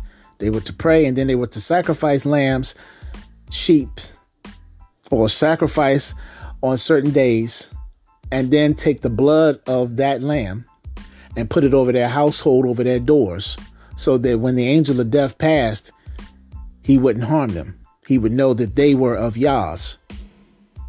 See, these beings will obey the Most High. It does it, to us. It looks cruel and mean, and some of these beings that y'all like to call angelic worshipers, you like to call on Michael and worship Michael. You're not supposed to worship no angels, man. There's nothing wrong with acknowledging, admiring, and paying homage and and and and thanking your angels, but you're not supposed to worship them. No real angelic divine messenger of the Most High is going to accept your worship. He would tell you, do not worship me. He will give all praise and glory to Yah. But you got a lot of self righteous angelic beings who want you to think they are the Most High or they helping you or it's all on them. If you go to Colossians chapter 2, it'll tell you this. See, I know we didn't get back to seriousness again, but I mean, we're going to get to some jokes in a minute before we close this out. Um, Colossians. I'm I'm doing the Sefer today, fam. I don't give my King James Bible a break for a second. you know. Uh see, Colossians. J rated R never gets tired of the scriptures, but there are times I have to like step away because this information is so empowering and it's so it can it can actually for my brain i need a break sometimes it doesn't matter what you're doing. If you're doing too much too too much you have to take a break. Because you're using a lot of consum you're consuming a lot of energy brain power. And this is why if we're not taking good care of ourselves we're not getting proper sleep and we're trying to use our brain for thinking and all that it really drains us this is why everything is energy. Everything needs everything in order for it to exist. Everything has a role that it plays. And if we're if we're missing any small portion or any piece to the puzzle that we're not doing like we're supposed to, uh, it, we're going to miss out on having our being at our fullest and our best. Also, I want to say something too while I'm thinking about it. At the end of yesterday's podcast or whatever day I did the uh, true name of the Creator and the Messiah, I did tell you at the end that I corrected myself in saying that. Um, uh, Peter did the book of Acts. and we know Luke, the evangelist, wrote the book of Acts. I corrected myself and all of that. But another thing I wanted to say too is I gave you all, I told you that the word Christian is in the Bible three times. And I only mentioned twice where it was at. And I never gave you the third because my mind was going so fast at that time. I was so busy trying to get to the next scripture. Three times, yes, I said that correctly, but I didn't give you the third time. I told you it's in the book of Acts twice, and in the third one is it's in First Peter. That's the only time you see Christian, and that's because that word was created from the Greek word Christos, right? Which is where you go into the word Christian, the anointed, right? But here's the thing if you're talking in the Hebrew, that word for Christian is going to be Mashiachin, right? It's going to be the Mashiach, plural. And all the word Christian means is little Christ followers or little Christ. That's all it means. But yeah, Mashiachin is, is the word that would be used in Hebrew. Um, but it's in the Bible three times. I've been knowing that, and I told you all that in that, that podcast. But I never, I just remembered I never gave you the third uh, scripture that it was in. Now, if you want to know, I could tell you exactly where it's at, but I want y'all to do your own research. I told you, I gave you the hints. It's twice in the book of Acts. Now all you got to do is look it up online, family. If you want to cheat and look, you know, to get straight to it, fine. That's fine. I just thought instead of me telling you all the time, now I don't mind telling you because it helps you all to, to get context. But sometimes, family, I want you all to look into this stuff for yourself. Take your own self interest and the Most High, and and and not be so much. I'm not saying any of you are lazy. When I'm showing you or giving you information, I never take it as you're lazy. But what I want you to do is when I'm not the one you're listening to, take some time in your own time, like you dedicate your time to everything else, and dedicate it to the Most High. Now, for those of you that's doing it, you know I'm not talking to you. You know I'm not talking to you. I'm not talking or hinting around to any specific people because I don't know what people are doing in the privacy of their homes or whenever wherever they are. So I'm not I'm not hinting either or either at anybody that I know personally. I'm telling everybody who's hearing me talk right now or whenever this message gets to you, take some time to read your Bible. Don't make no excuse. It's too hard. I don't understand the words. Y'all heard me struggling the other day reading King James. That stuff's confusing. That's not the Bible's fault. That's the King James version, right? That old English. That's why a lot of you like to read the new internationals and the new living translations and all these different versions. I get it. But sometimes those versions, they recreate the English, which means they take away even the original meanings in English. Even furthermore, mistranslating them in English like the King James did. So whenever I recommended you all to read something that's coming somewhat closer to the original translations in English, I always recommended the King James. But I know how hard it is. There's nothing wrong with having two and three Bibles or whatever. I ain't got no problem with that. Long as y'all taking an interest in the Most High, that's all that matters, man. It, it, you know, I'm not someone that's gonna push nobody. I ain't here you know, oh, you don't read the Bible, man, don't talk to me. Who am I to judge, man? I'm, I'm not always doing what I'm supposed to. You feel me? But anyway, Colossians. I've been saying that for the last, how long? and I ain't got there yet because I, I was telling you about all this other stuff. So let me go to my table of contents, man, and get to Colossians because we were talking about angels. Not You're not supposed to be worshiping angels. Now, a lot of you will say, oh, that's common sense. We know that, but everybody ain't got common sense. And most people aren't going to look at it as common sense because they're going to look at that, well, not all angels are like that. The Bible's so so one-sided, so one-dimensional. How do you know what the Bible is if you don't read it in its full context? See, it's easy to take a scripture out of something here and there and say, oh, see, the Bible doesn't talk about everything. It doesn't talk about everything that you know, right? But I will say this you have to read it in its entirety. How you think I'm able to go from one scripture to the next? Some of these things reciting itself from Old to New Testament. These are hundreds to uh, these are hundreds of years apart at the times that they were put in these Bibles. And to us, they're thousands and thousands of years apart. So yet they're relative to what's going on in our own timeline. So how could something that's not supposed to be true to a lot of you or misrepresented, uh, how could it be relevant to us and it's seeing everything that we would see in our time? You can't speculate that. I don't care how smart you are, how much deduction you use. I don't care if you Sherlock Holmes' first cousin. You cannot just assume or even guesstimate or guess an accuracy in this um, arranged order in our timeline from their way back in the day timeline. This Bible is that damn good. It's that accurate. So therefore, there's got to be true power behind it. Now, just because you have an accuracy in terms of a prophecy doesn't mean it's from the Most High. Remember, the dark side can, can peep into the tablets of destiny as well and give you some insight to certain things. They don't have a wide, broadened um, view of it like the Most High do, for He sees all things. But they can see way more into the future and can see a lot than us humans because they already are divine beings, even the dark ones. So be not led astray on that, okay? But Colossians chapter 2, um, verse 15. Make sure I'm telling you right.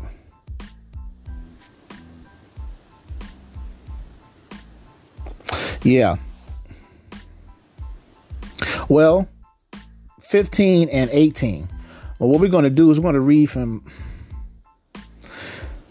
No, not 15 and 8, uh, just read 18.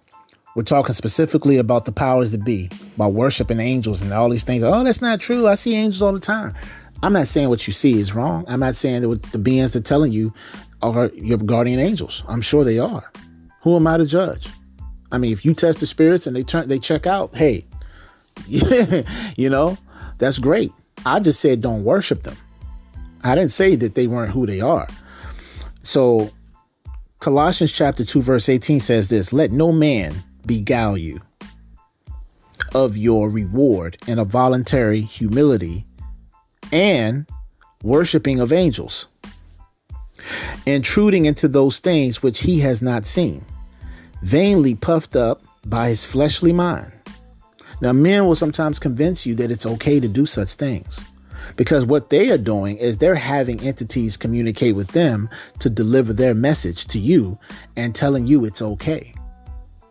Now, a lot of times that may not be that they know they're being voluntarily uh, complied with or talked to or communicated with by a being. Some of them are influenced. Others are literally having communications. Now, there are people who have delved into certain seances and got in touch with certain entities and at first, these entities give them some information. They all say the same thing. Ones that are deceiving you. Oh, the world is in jeopardy. This is going to happen to your planet if you don't do this. Uh, we're trying to provoke that. They all say the same shit, man. They got the same pattern with them. You would think these beings that are so damn highly intelligent, superb, advanced in intelligence, would change it up a little bit. But see, they know they can come to certain people and say those things because that person's having a direct experience with them. We know the damn planet's in jeopardy. We know that there's a lot of things we should be doing on the planet that's killing the planet, the ozone layer. We understand the so called, what they call global warming. All that stuff is actually, some of it's by HAARP technology, a lot of it is actually prophecy. But what these entities try to do sometimes is get you to put your own energy into something to help create and manifest it. That's predictive programming. So, you know, you got to be able to be mindful of different things. But we're going to come off of that. Remember, I said before I was going to get off the ladies and get on the guys. So that's what I'm going to do. And we're going to get some laughs out of this real quick, man. I'm in a laughing mood today. I'm in a human mood today, fam. So, yeah, you got a lot of these so called fellas that have played the game. They do women wrong. And this is another reason why our women have strayed away from the men. Because the men are not treating the women right. And when I say treat them right, I mean just in every capacity you can think of. They treat women like sexual objects. They think it's okay to conquer as many women as they possibly can to boost their morale and their male ego, which is not morale, actually, it's immoral. Uh, right now, family, morale is low, calamity is high. And um, it's getting worse. We got a lot of extremists, prejudice, bigots. We've got a lot of uh, narcissistic um, contradictive pricks walking around. We've got a lot of sadistic sadist, cynical, maniacal, and crazy psychopaths, as well as sociopaths out here. We got a lot of rapists walking around. We got a lot of perverted, pedophile children molesting, raping, just demonic, sick ass people walking around out here. But most of all, you got just the typical man.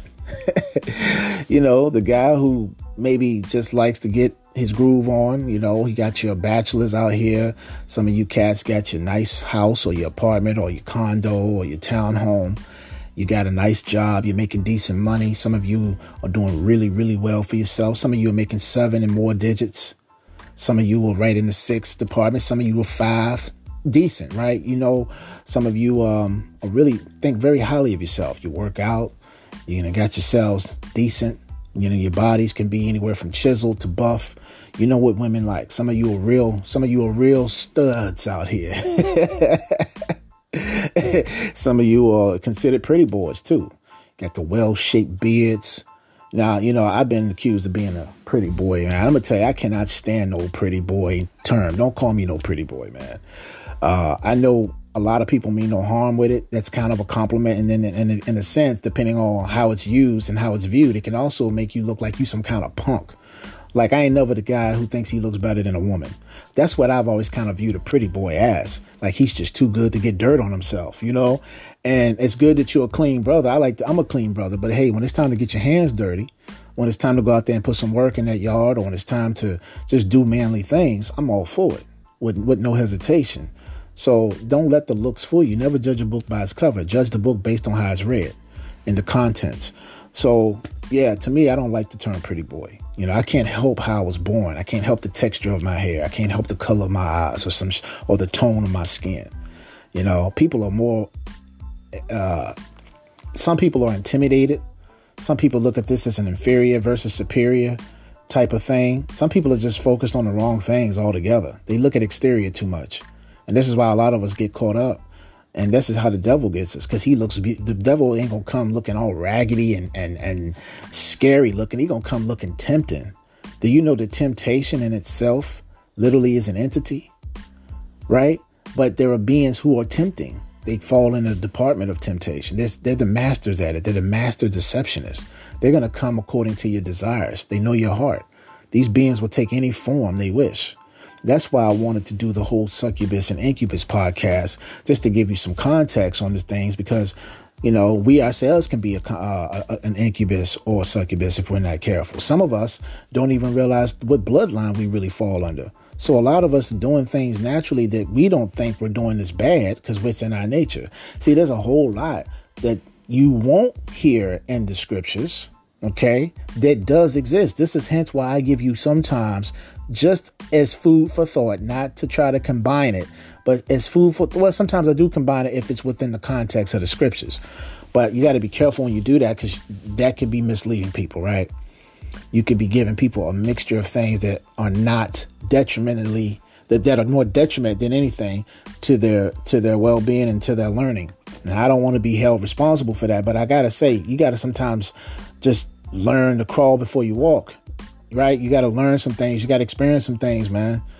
I can't give you everything, you know, and I am but a man at that.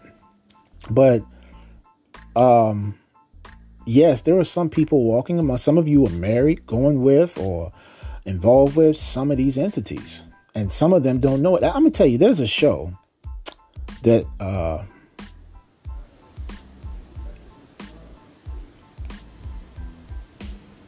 an ex girlfriend and I had grown fond of. And um, it's called Grimm. and, and, I actually got her, um, I actually put her on to it. First, she, she was, you know, hesitant and resisting looking at it because it wasn't really her cup of tea, she thought. And then the more she looked at it, she gravitated to it and actually loved the show. And it only was six seasons. And the, in the sixth season, the sixth season was the shortest because I think COVID came about around that time, or, or, it might have ended in 2018 or 2019.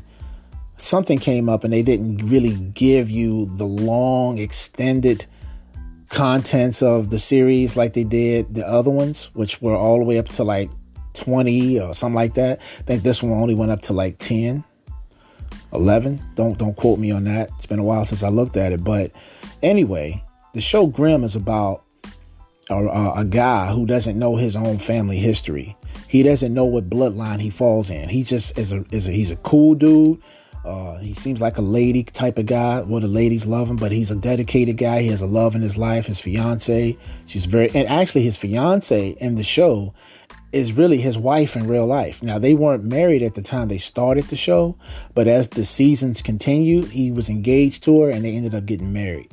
So they were real um, husband and wife.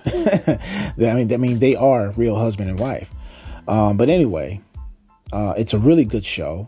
Now, I can't remember her name right off the top in terms of her real name or his. I know their names, I just can't remember, but the show's called Grimm. And you may know her more now for those of you who follow CW, which is a network. If you've seen Superman and Lois, not not Lois and Clark with Dean Cain and Teri Hatcher, that's back in the 90s. No, the the modern up to date Superman. It's called Superman and Lois. The woman who plays Lois Lane is the woman who's married to the guy she played with in Grimm. Anyway, the base the base of the story is the synopsis is there are people also walking around who are shapeshifters. They're different species of entities. And there's magic in this. Some are demons, some are werewolves. They all come from their own respected species. And they all can see each other in their true forms. Humans cannot see them in their true form unless they literally show them their true form because they have the ability to literally manifest in their true form. Well, he can end up seeing them even when they don't shapeshift to anybody else. He can see them in what's he has what you call like spiritual sight. So he can see them whenever they get upset. They don't actually manifest out in the open to regular humans. But when they get upset, he can see them changing in their spiritual form. He can see them and they can see him because when we didn't know this until a later season, how they knew he was who he was. Whenever he can see them change, what they see from him is his eyes get dark. They get completely pitch dark. And that lets them know that he's, um, I forgot the term they call him, but his kind, meaning his bloodline, he comes from a family lineage of these people would hunt those type of beings down and kill them and they're very blessed with combat skills. They know martial arts of all types. They can cast spells themselves. They are somewhat magical themselves. So they have the ability, and they're pretty strong. The, the type of persons that is in his bloodline. So it's a really good show. If you don't, you know, if you've never seen it, and I believe I mentioned it many times ago, many moons ago on an earlier podcast I've done. Um, it's called Grimm and it's on uh, Amazon Prime. You can look at it on Amazon Prime. It's free. I think it's still free. And you can look at all the seasons.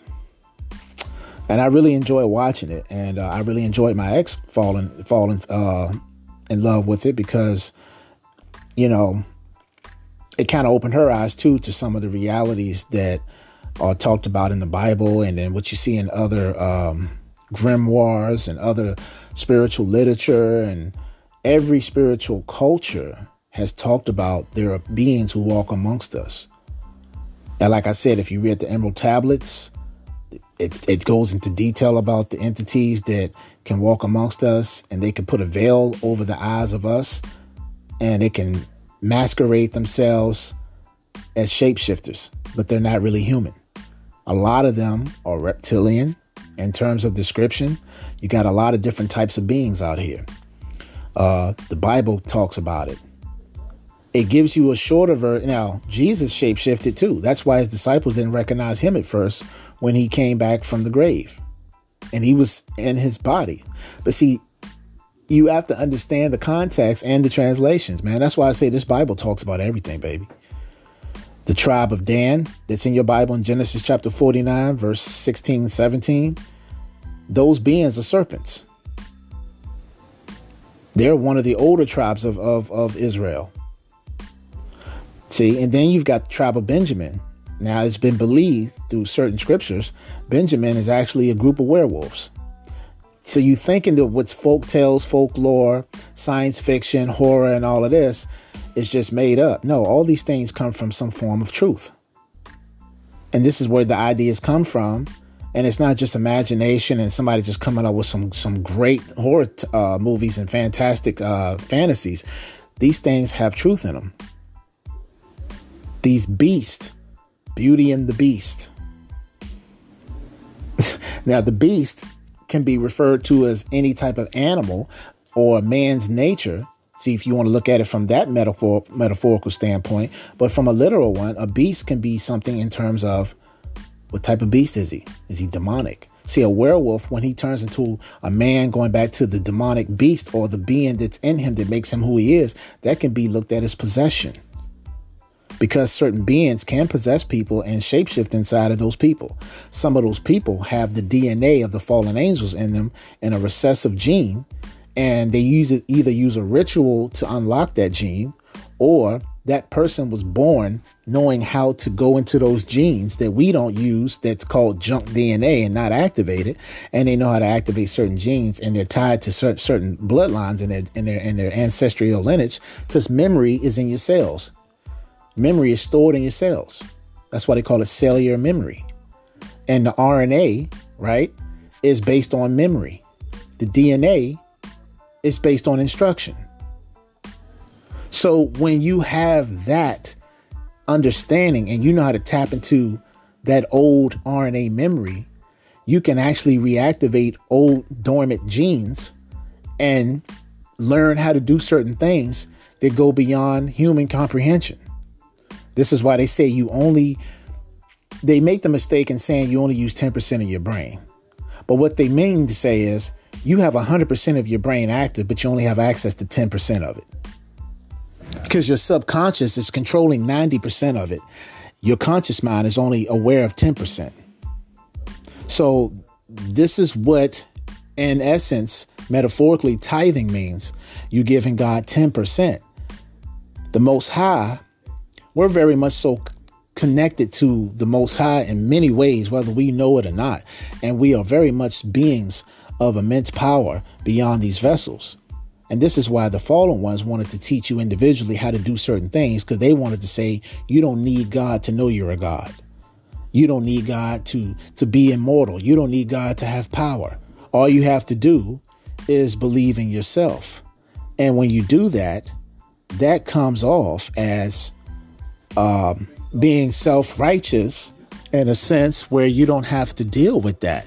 So that is the main reason why you you have those flaws in your beliefs and your worship. So that's why in the Garden of Eden, when the devil, or if you want to say the devil, we just know it, it was a serpent. But we assume it was the devil because it refers to the serpent in Revelations 12 when it says the serpent that old serpent, the devil, who's known as the dragon, come down with you from great wrath for he knows his time is short because he got kicked out of heaven. Now, if you read the Apocrypha, it tells you that that serpent was Azazel. And one of uh, Lucifer's names, Lucifer is actually, um, Lu- Lucifer is really Latin. Okay. Um, in Hebrew, that's Halal, the shining one. And Samael, some say, is another being that can be tied to Lucifer. Because Samael, not Samuel, but Samael, S A M A apostrophe E L, not S A M U E L. Those are two different meanings. But Samael means the venom of God, a venomous being of God. It's a poison. So some people would say the serpent was Azazel. Others would say was Samael. They're not the same entity. But see, this is what I'm saying. We don't know everything, family. we we couldn't we don't know everything and we keep thinking when we say angels we think of that in religious terms that's just a terminology that's just a title these beings have many names and they are referred to as gods and the bible confirms that there were many beings who are gods so when y'all are looking at the Vedic scripts, you're talking about Lakshmi, Lord Ganesha, Krishna, Shiva, like CERN has Shiva in front, Kali, all these different beings that are good and bad or whatever, these beings actually exist. They really exist. The Egyptian gods, those pantheons, they really exist. But some of those beings are the same entities that have traversed other cultures under different names and titles and other under different um, shapes and forms. So that's why you have to be diligent and just be mindful that everything which you think it is. So getting back to these fellas, yeah, fellas, y'all like to do a lot of things with the ladies. It's funny because, you know, especially when it comes to sexual things, man. I hear a lot of weird stuff coming out of people's mouths, man. You know, people want to put Santa Claus hats on, be butt naked on countertops, wearing Santa boots under uh, under a Christmas tree with the lights on. Like it's weird stuff going on out here, man. this is really weird. You know, I, I, mean, I've heard of role playing, but some of y'all act like y'all are actors in a Hollywood movie. Like y'all go really hard. So, uh, I, I, hey, to each their own. Uh, you know, one guy said he puts on a Superman and a Batman outfit before he gets it on with his lady. Uh, I had a guy tell me this. I was giving blood one day at a uh, clinic, and you know, going for my physical and all. And the man just out there must have an auric field where people just feel like they can tell me anything. And um, he said, "Yeah, man." He out to blue, he said, "Yeah, you know, I like to put Batman and and Superman out." At first, I thought he was trying to hit on me, so I was gonna have to, you know, have to, you know, let him know off the top, "Hey, brother, I, I don't, you know, you know." But anyway, he was going about his old lady. I was like, "Okay," and uh, yeah, he says he, he puts on the Superman bottoms and the Batman top. And I said, Well, why you do that? He said, Well, you know, I come to her as Batman, but when I pull it out, I'm Superman. I said, Wow, man, people are just really going whole left field out here. He says, Because he's the man of steel when he gets erect. And I said, Man, that's a little bit too much information to tell another brother, but he was really into what he was saying. He, and his wife puts on some kind of Mickey Mouse outfit. I have no, I don't know what Walt Disney and DC have in common, but you know what I'm saying.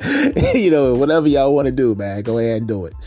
This is what I'm saying, though, man. People are, are people are people, man. Um, so, I, you know, I hope we've had some good laughs today. Don't take everything so serious that you can't enjoy your life. I'm not judging you. I'm just giving you some context to the scriptures. But y'all know I'm a down to earth dude, man. I keep it 100 with you. Um, you gotta laugh. You you gotta you know you gotta make mistakes, man. And you're gonna live a little bit. To live a little bit, that means you gotta have to to to know what that life is.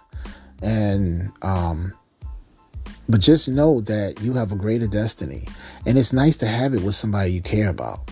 It's good to have something genuine I'm not judging nobody because they've made mistakes or they've told a lie. I don't care about that. What I look at is where if you're somebody who has a problem still living or doing certain things that you claim that you're trying to change, it's not healthy. And whether and whether it's with me or with somebody else, if you have a repetitive pattern and doing things that are not healthy and, and are not feasible or advisable, then you are asking for something to come about because that's just the laws of nature. That's that's the universal law. Okay? Cause and effect, man. Don't sit there and be wondering why things don't go right for you if you still ain't right in yourself. You know, I'm not judging nobody. What you do in the privacy with your lady, whether you're married to her or not, or with your man, that's y'all's business. I hope y'all have a good time. You know, just try not to take out too much furniture. Don't slam her through no sheetrock. Give her a concussion while you're stroking it or anything like that, man. I mean, that's really what I call literally going hard. You know, uh, you, you know, some of you dudes get so excited when you're about to get some, you can't contain yourself. The beast comes out. That's the beauty in the beast right there. You know, brother started breathing hard and growling and all this shit. I'm like, is he cha- is this is he grim? Is he shape shifting? Because I, I, I know, you know, I get it. I mean, I'm a man. I understand. You know, that testosterone gets kicking in and you're drilling in and you starting to feel like Samson and Hercules and you, you know, you pick her up, you might want to hold her or something and try to moonwalk listening to some Michael Jackson or something. I don't know, man, but you know, it's some weird stuff going on out here. So I tell you guys what, man, if you really want to make your lady laugh and y'all are in that, that, that frame of mind to do those type of things in the privacy of your own home or wherever you at, uh, yeah, pick her up, man, and, and put some Michael Jackson who's bad on and show her who's bad. You know what I'm saying? and, you know, or after that, put some beat it on and then just beat it up. Like, do whatever you do, man. Have your Michael Jackson thriller uh, jacket on, spin around, don't lose balance and knock the table over and nothing and break your leg or nothing like that, man. But uh, people are doing weird things out here, man. They're putting on sailor hats with church socks and and blowing on flutes. You know what I'm saying? It's just people just doing crazy stuff. So anyway, family, I hope y'all have had a uh, uh, a good time in the open chat. Reply back, conclusive thoughts. Uh, stay tuned for our next podcast. Oh, and as a reminder, we will be coming uh, when those times come closer to have our guest on the show. We will be doing an alert update to give you some context as to when that happens. Um, I really do look forward to having more people on the show. I've talked to three different people, and um, they've all said they would love to be on the show. One of them you already know. She would be making a third um, return, which is awesome. That's Miss Alex Marcoux and Shauna and Daniel and um, Connie and so I look forward to having them at, their earliest convenience if they still want to do it. You know, people have lives, fam. You know, folks got their own thing they're doing. So everything has to happen when the magic is, is in motion, uh, or at least when the Most High say it's okay. Uh, other than that, I told you about a new coming guest we will soon welcome with open arms, and that's Miss Amy Lady Bolden.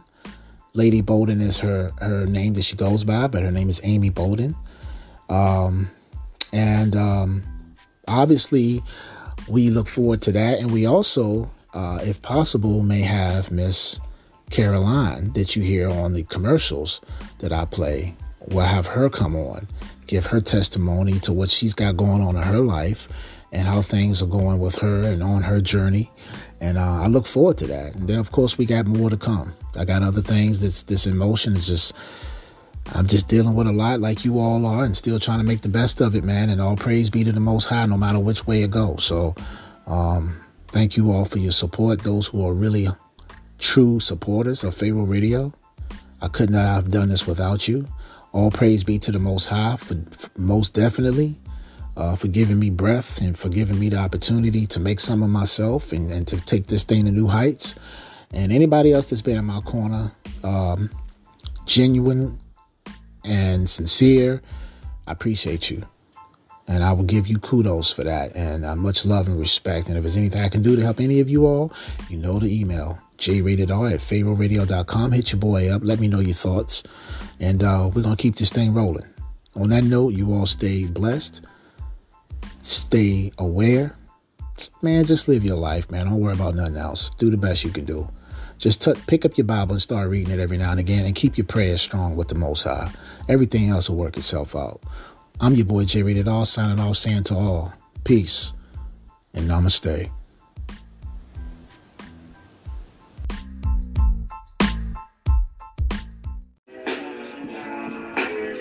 Yeah, a minute. yeah, a minute. Uh, uh. It's it's it's Jimmy the Dog, and I'm in the scene. Uh. Yeah, a minute. Give me a minute. Yeah, boy, I'm in it. Uh, uh. Chippy, chippy, chippy, chippy the dog in the scene. Yeah, a minute. Give me a minute. Yeah, yeah, I'm in it. Uh. Chippy, rated R, rated, rated R, baby. Uh. Yeah, a minute. Yeah, boy, I'm in it. Yeah, yeah, yeah, I'm in it. Uh. Time. No, no time for error, error. Chip it, chip it, chip it, chip it, chip it, chip it, chip it, dog. No time for error.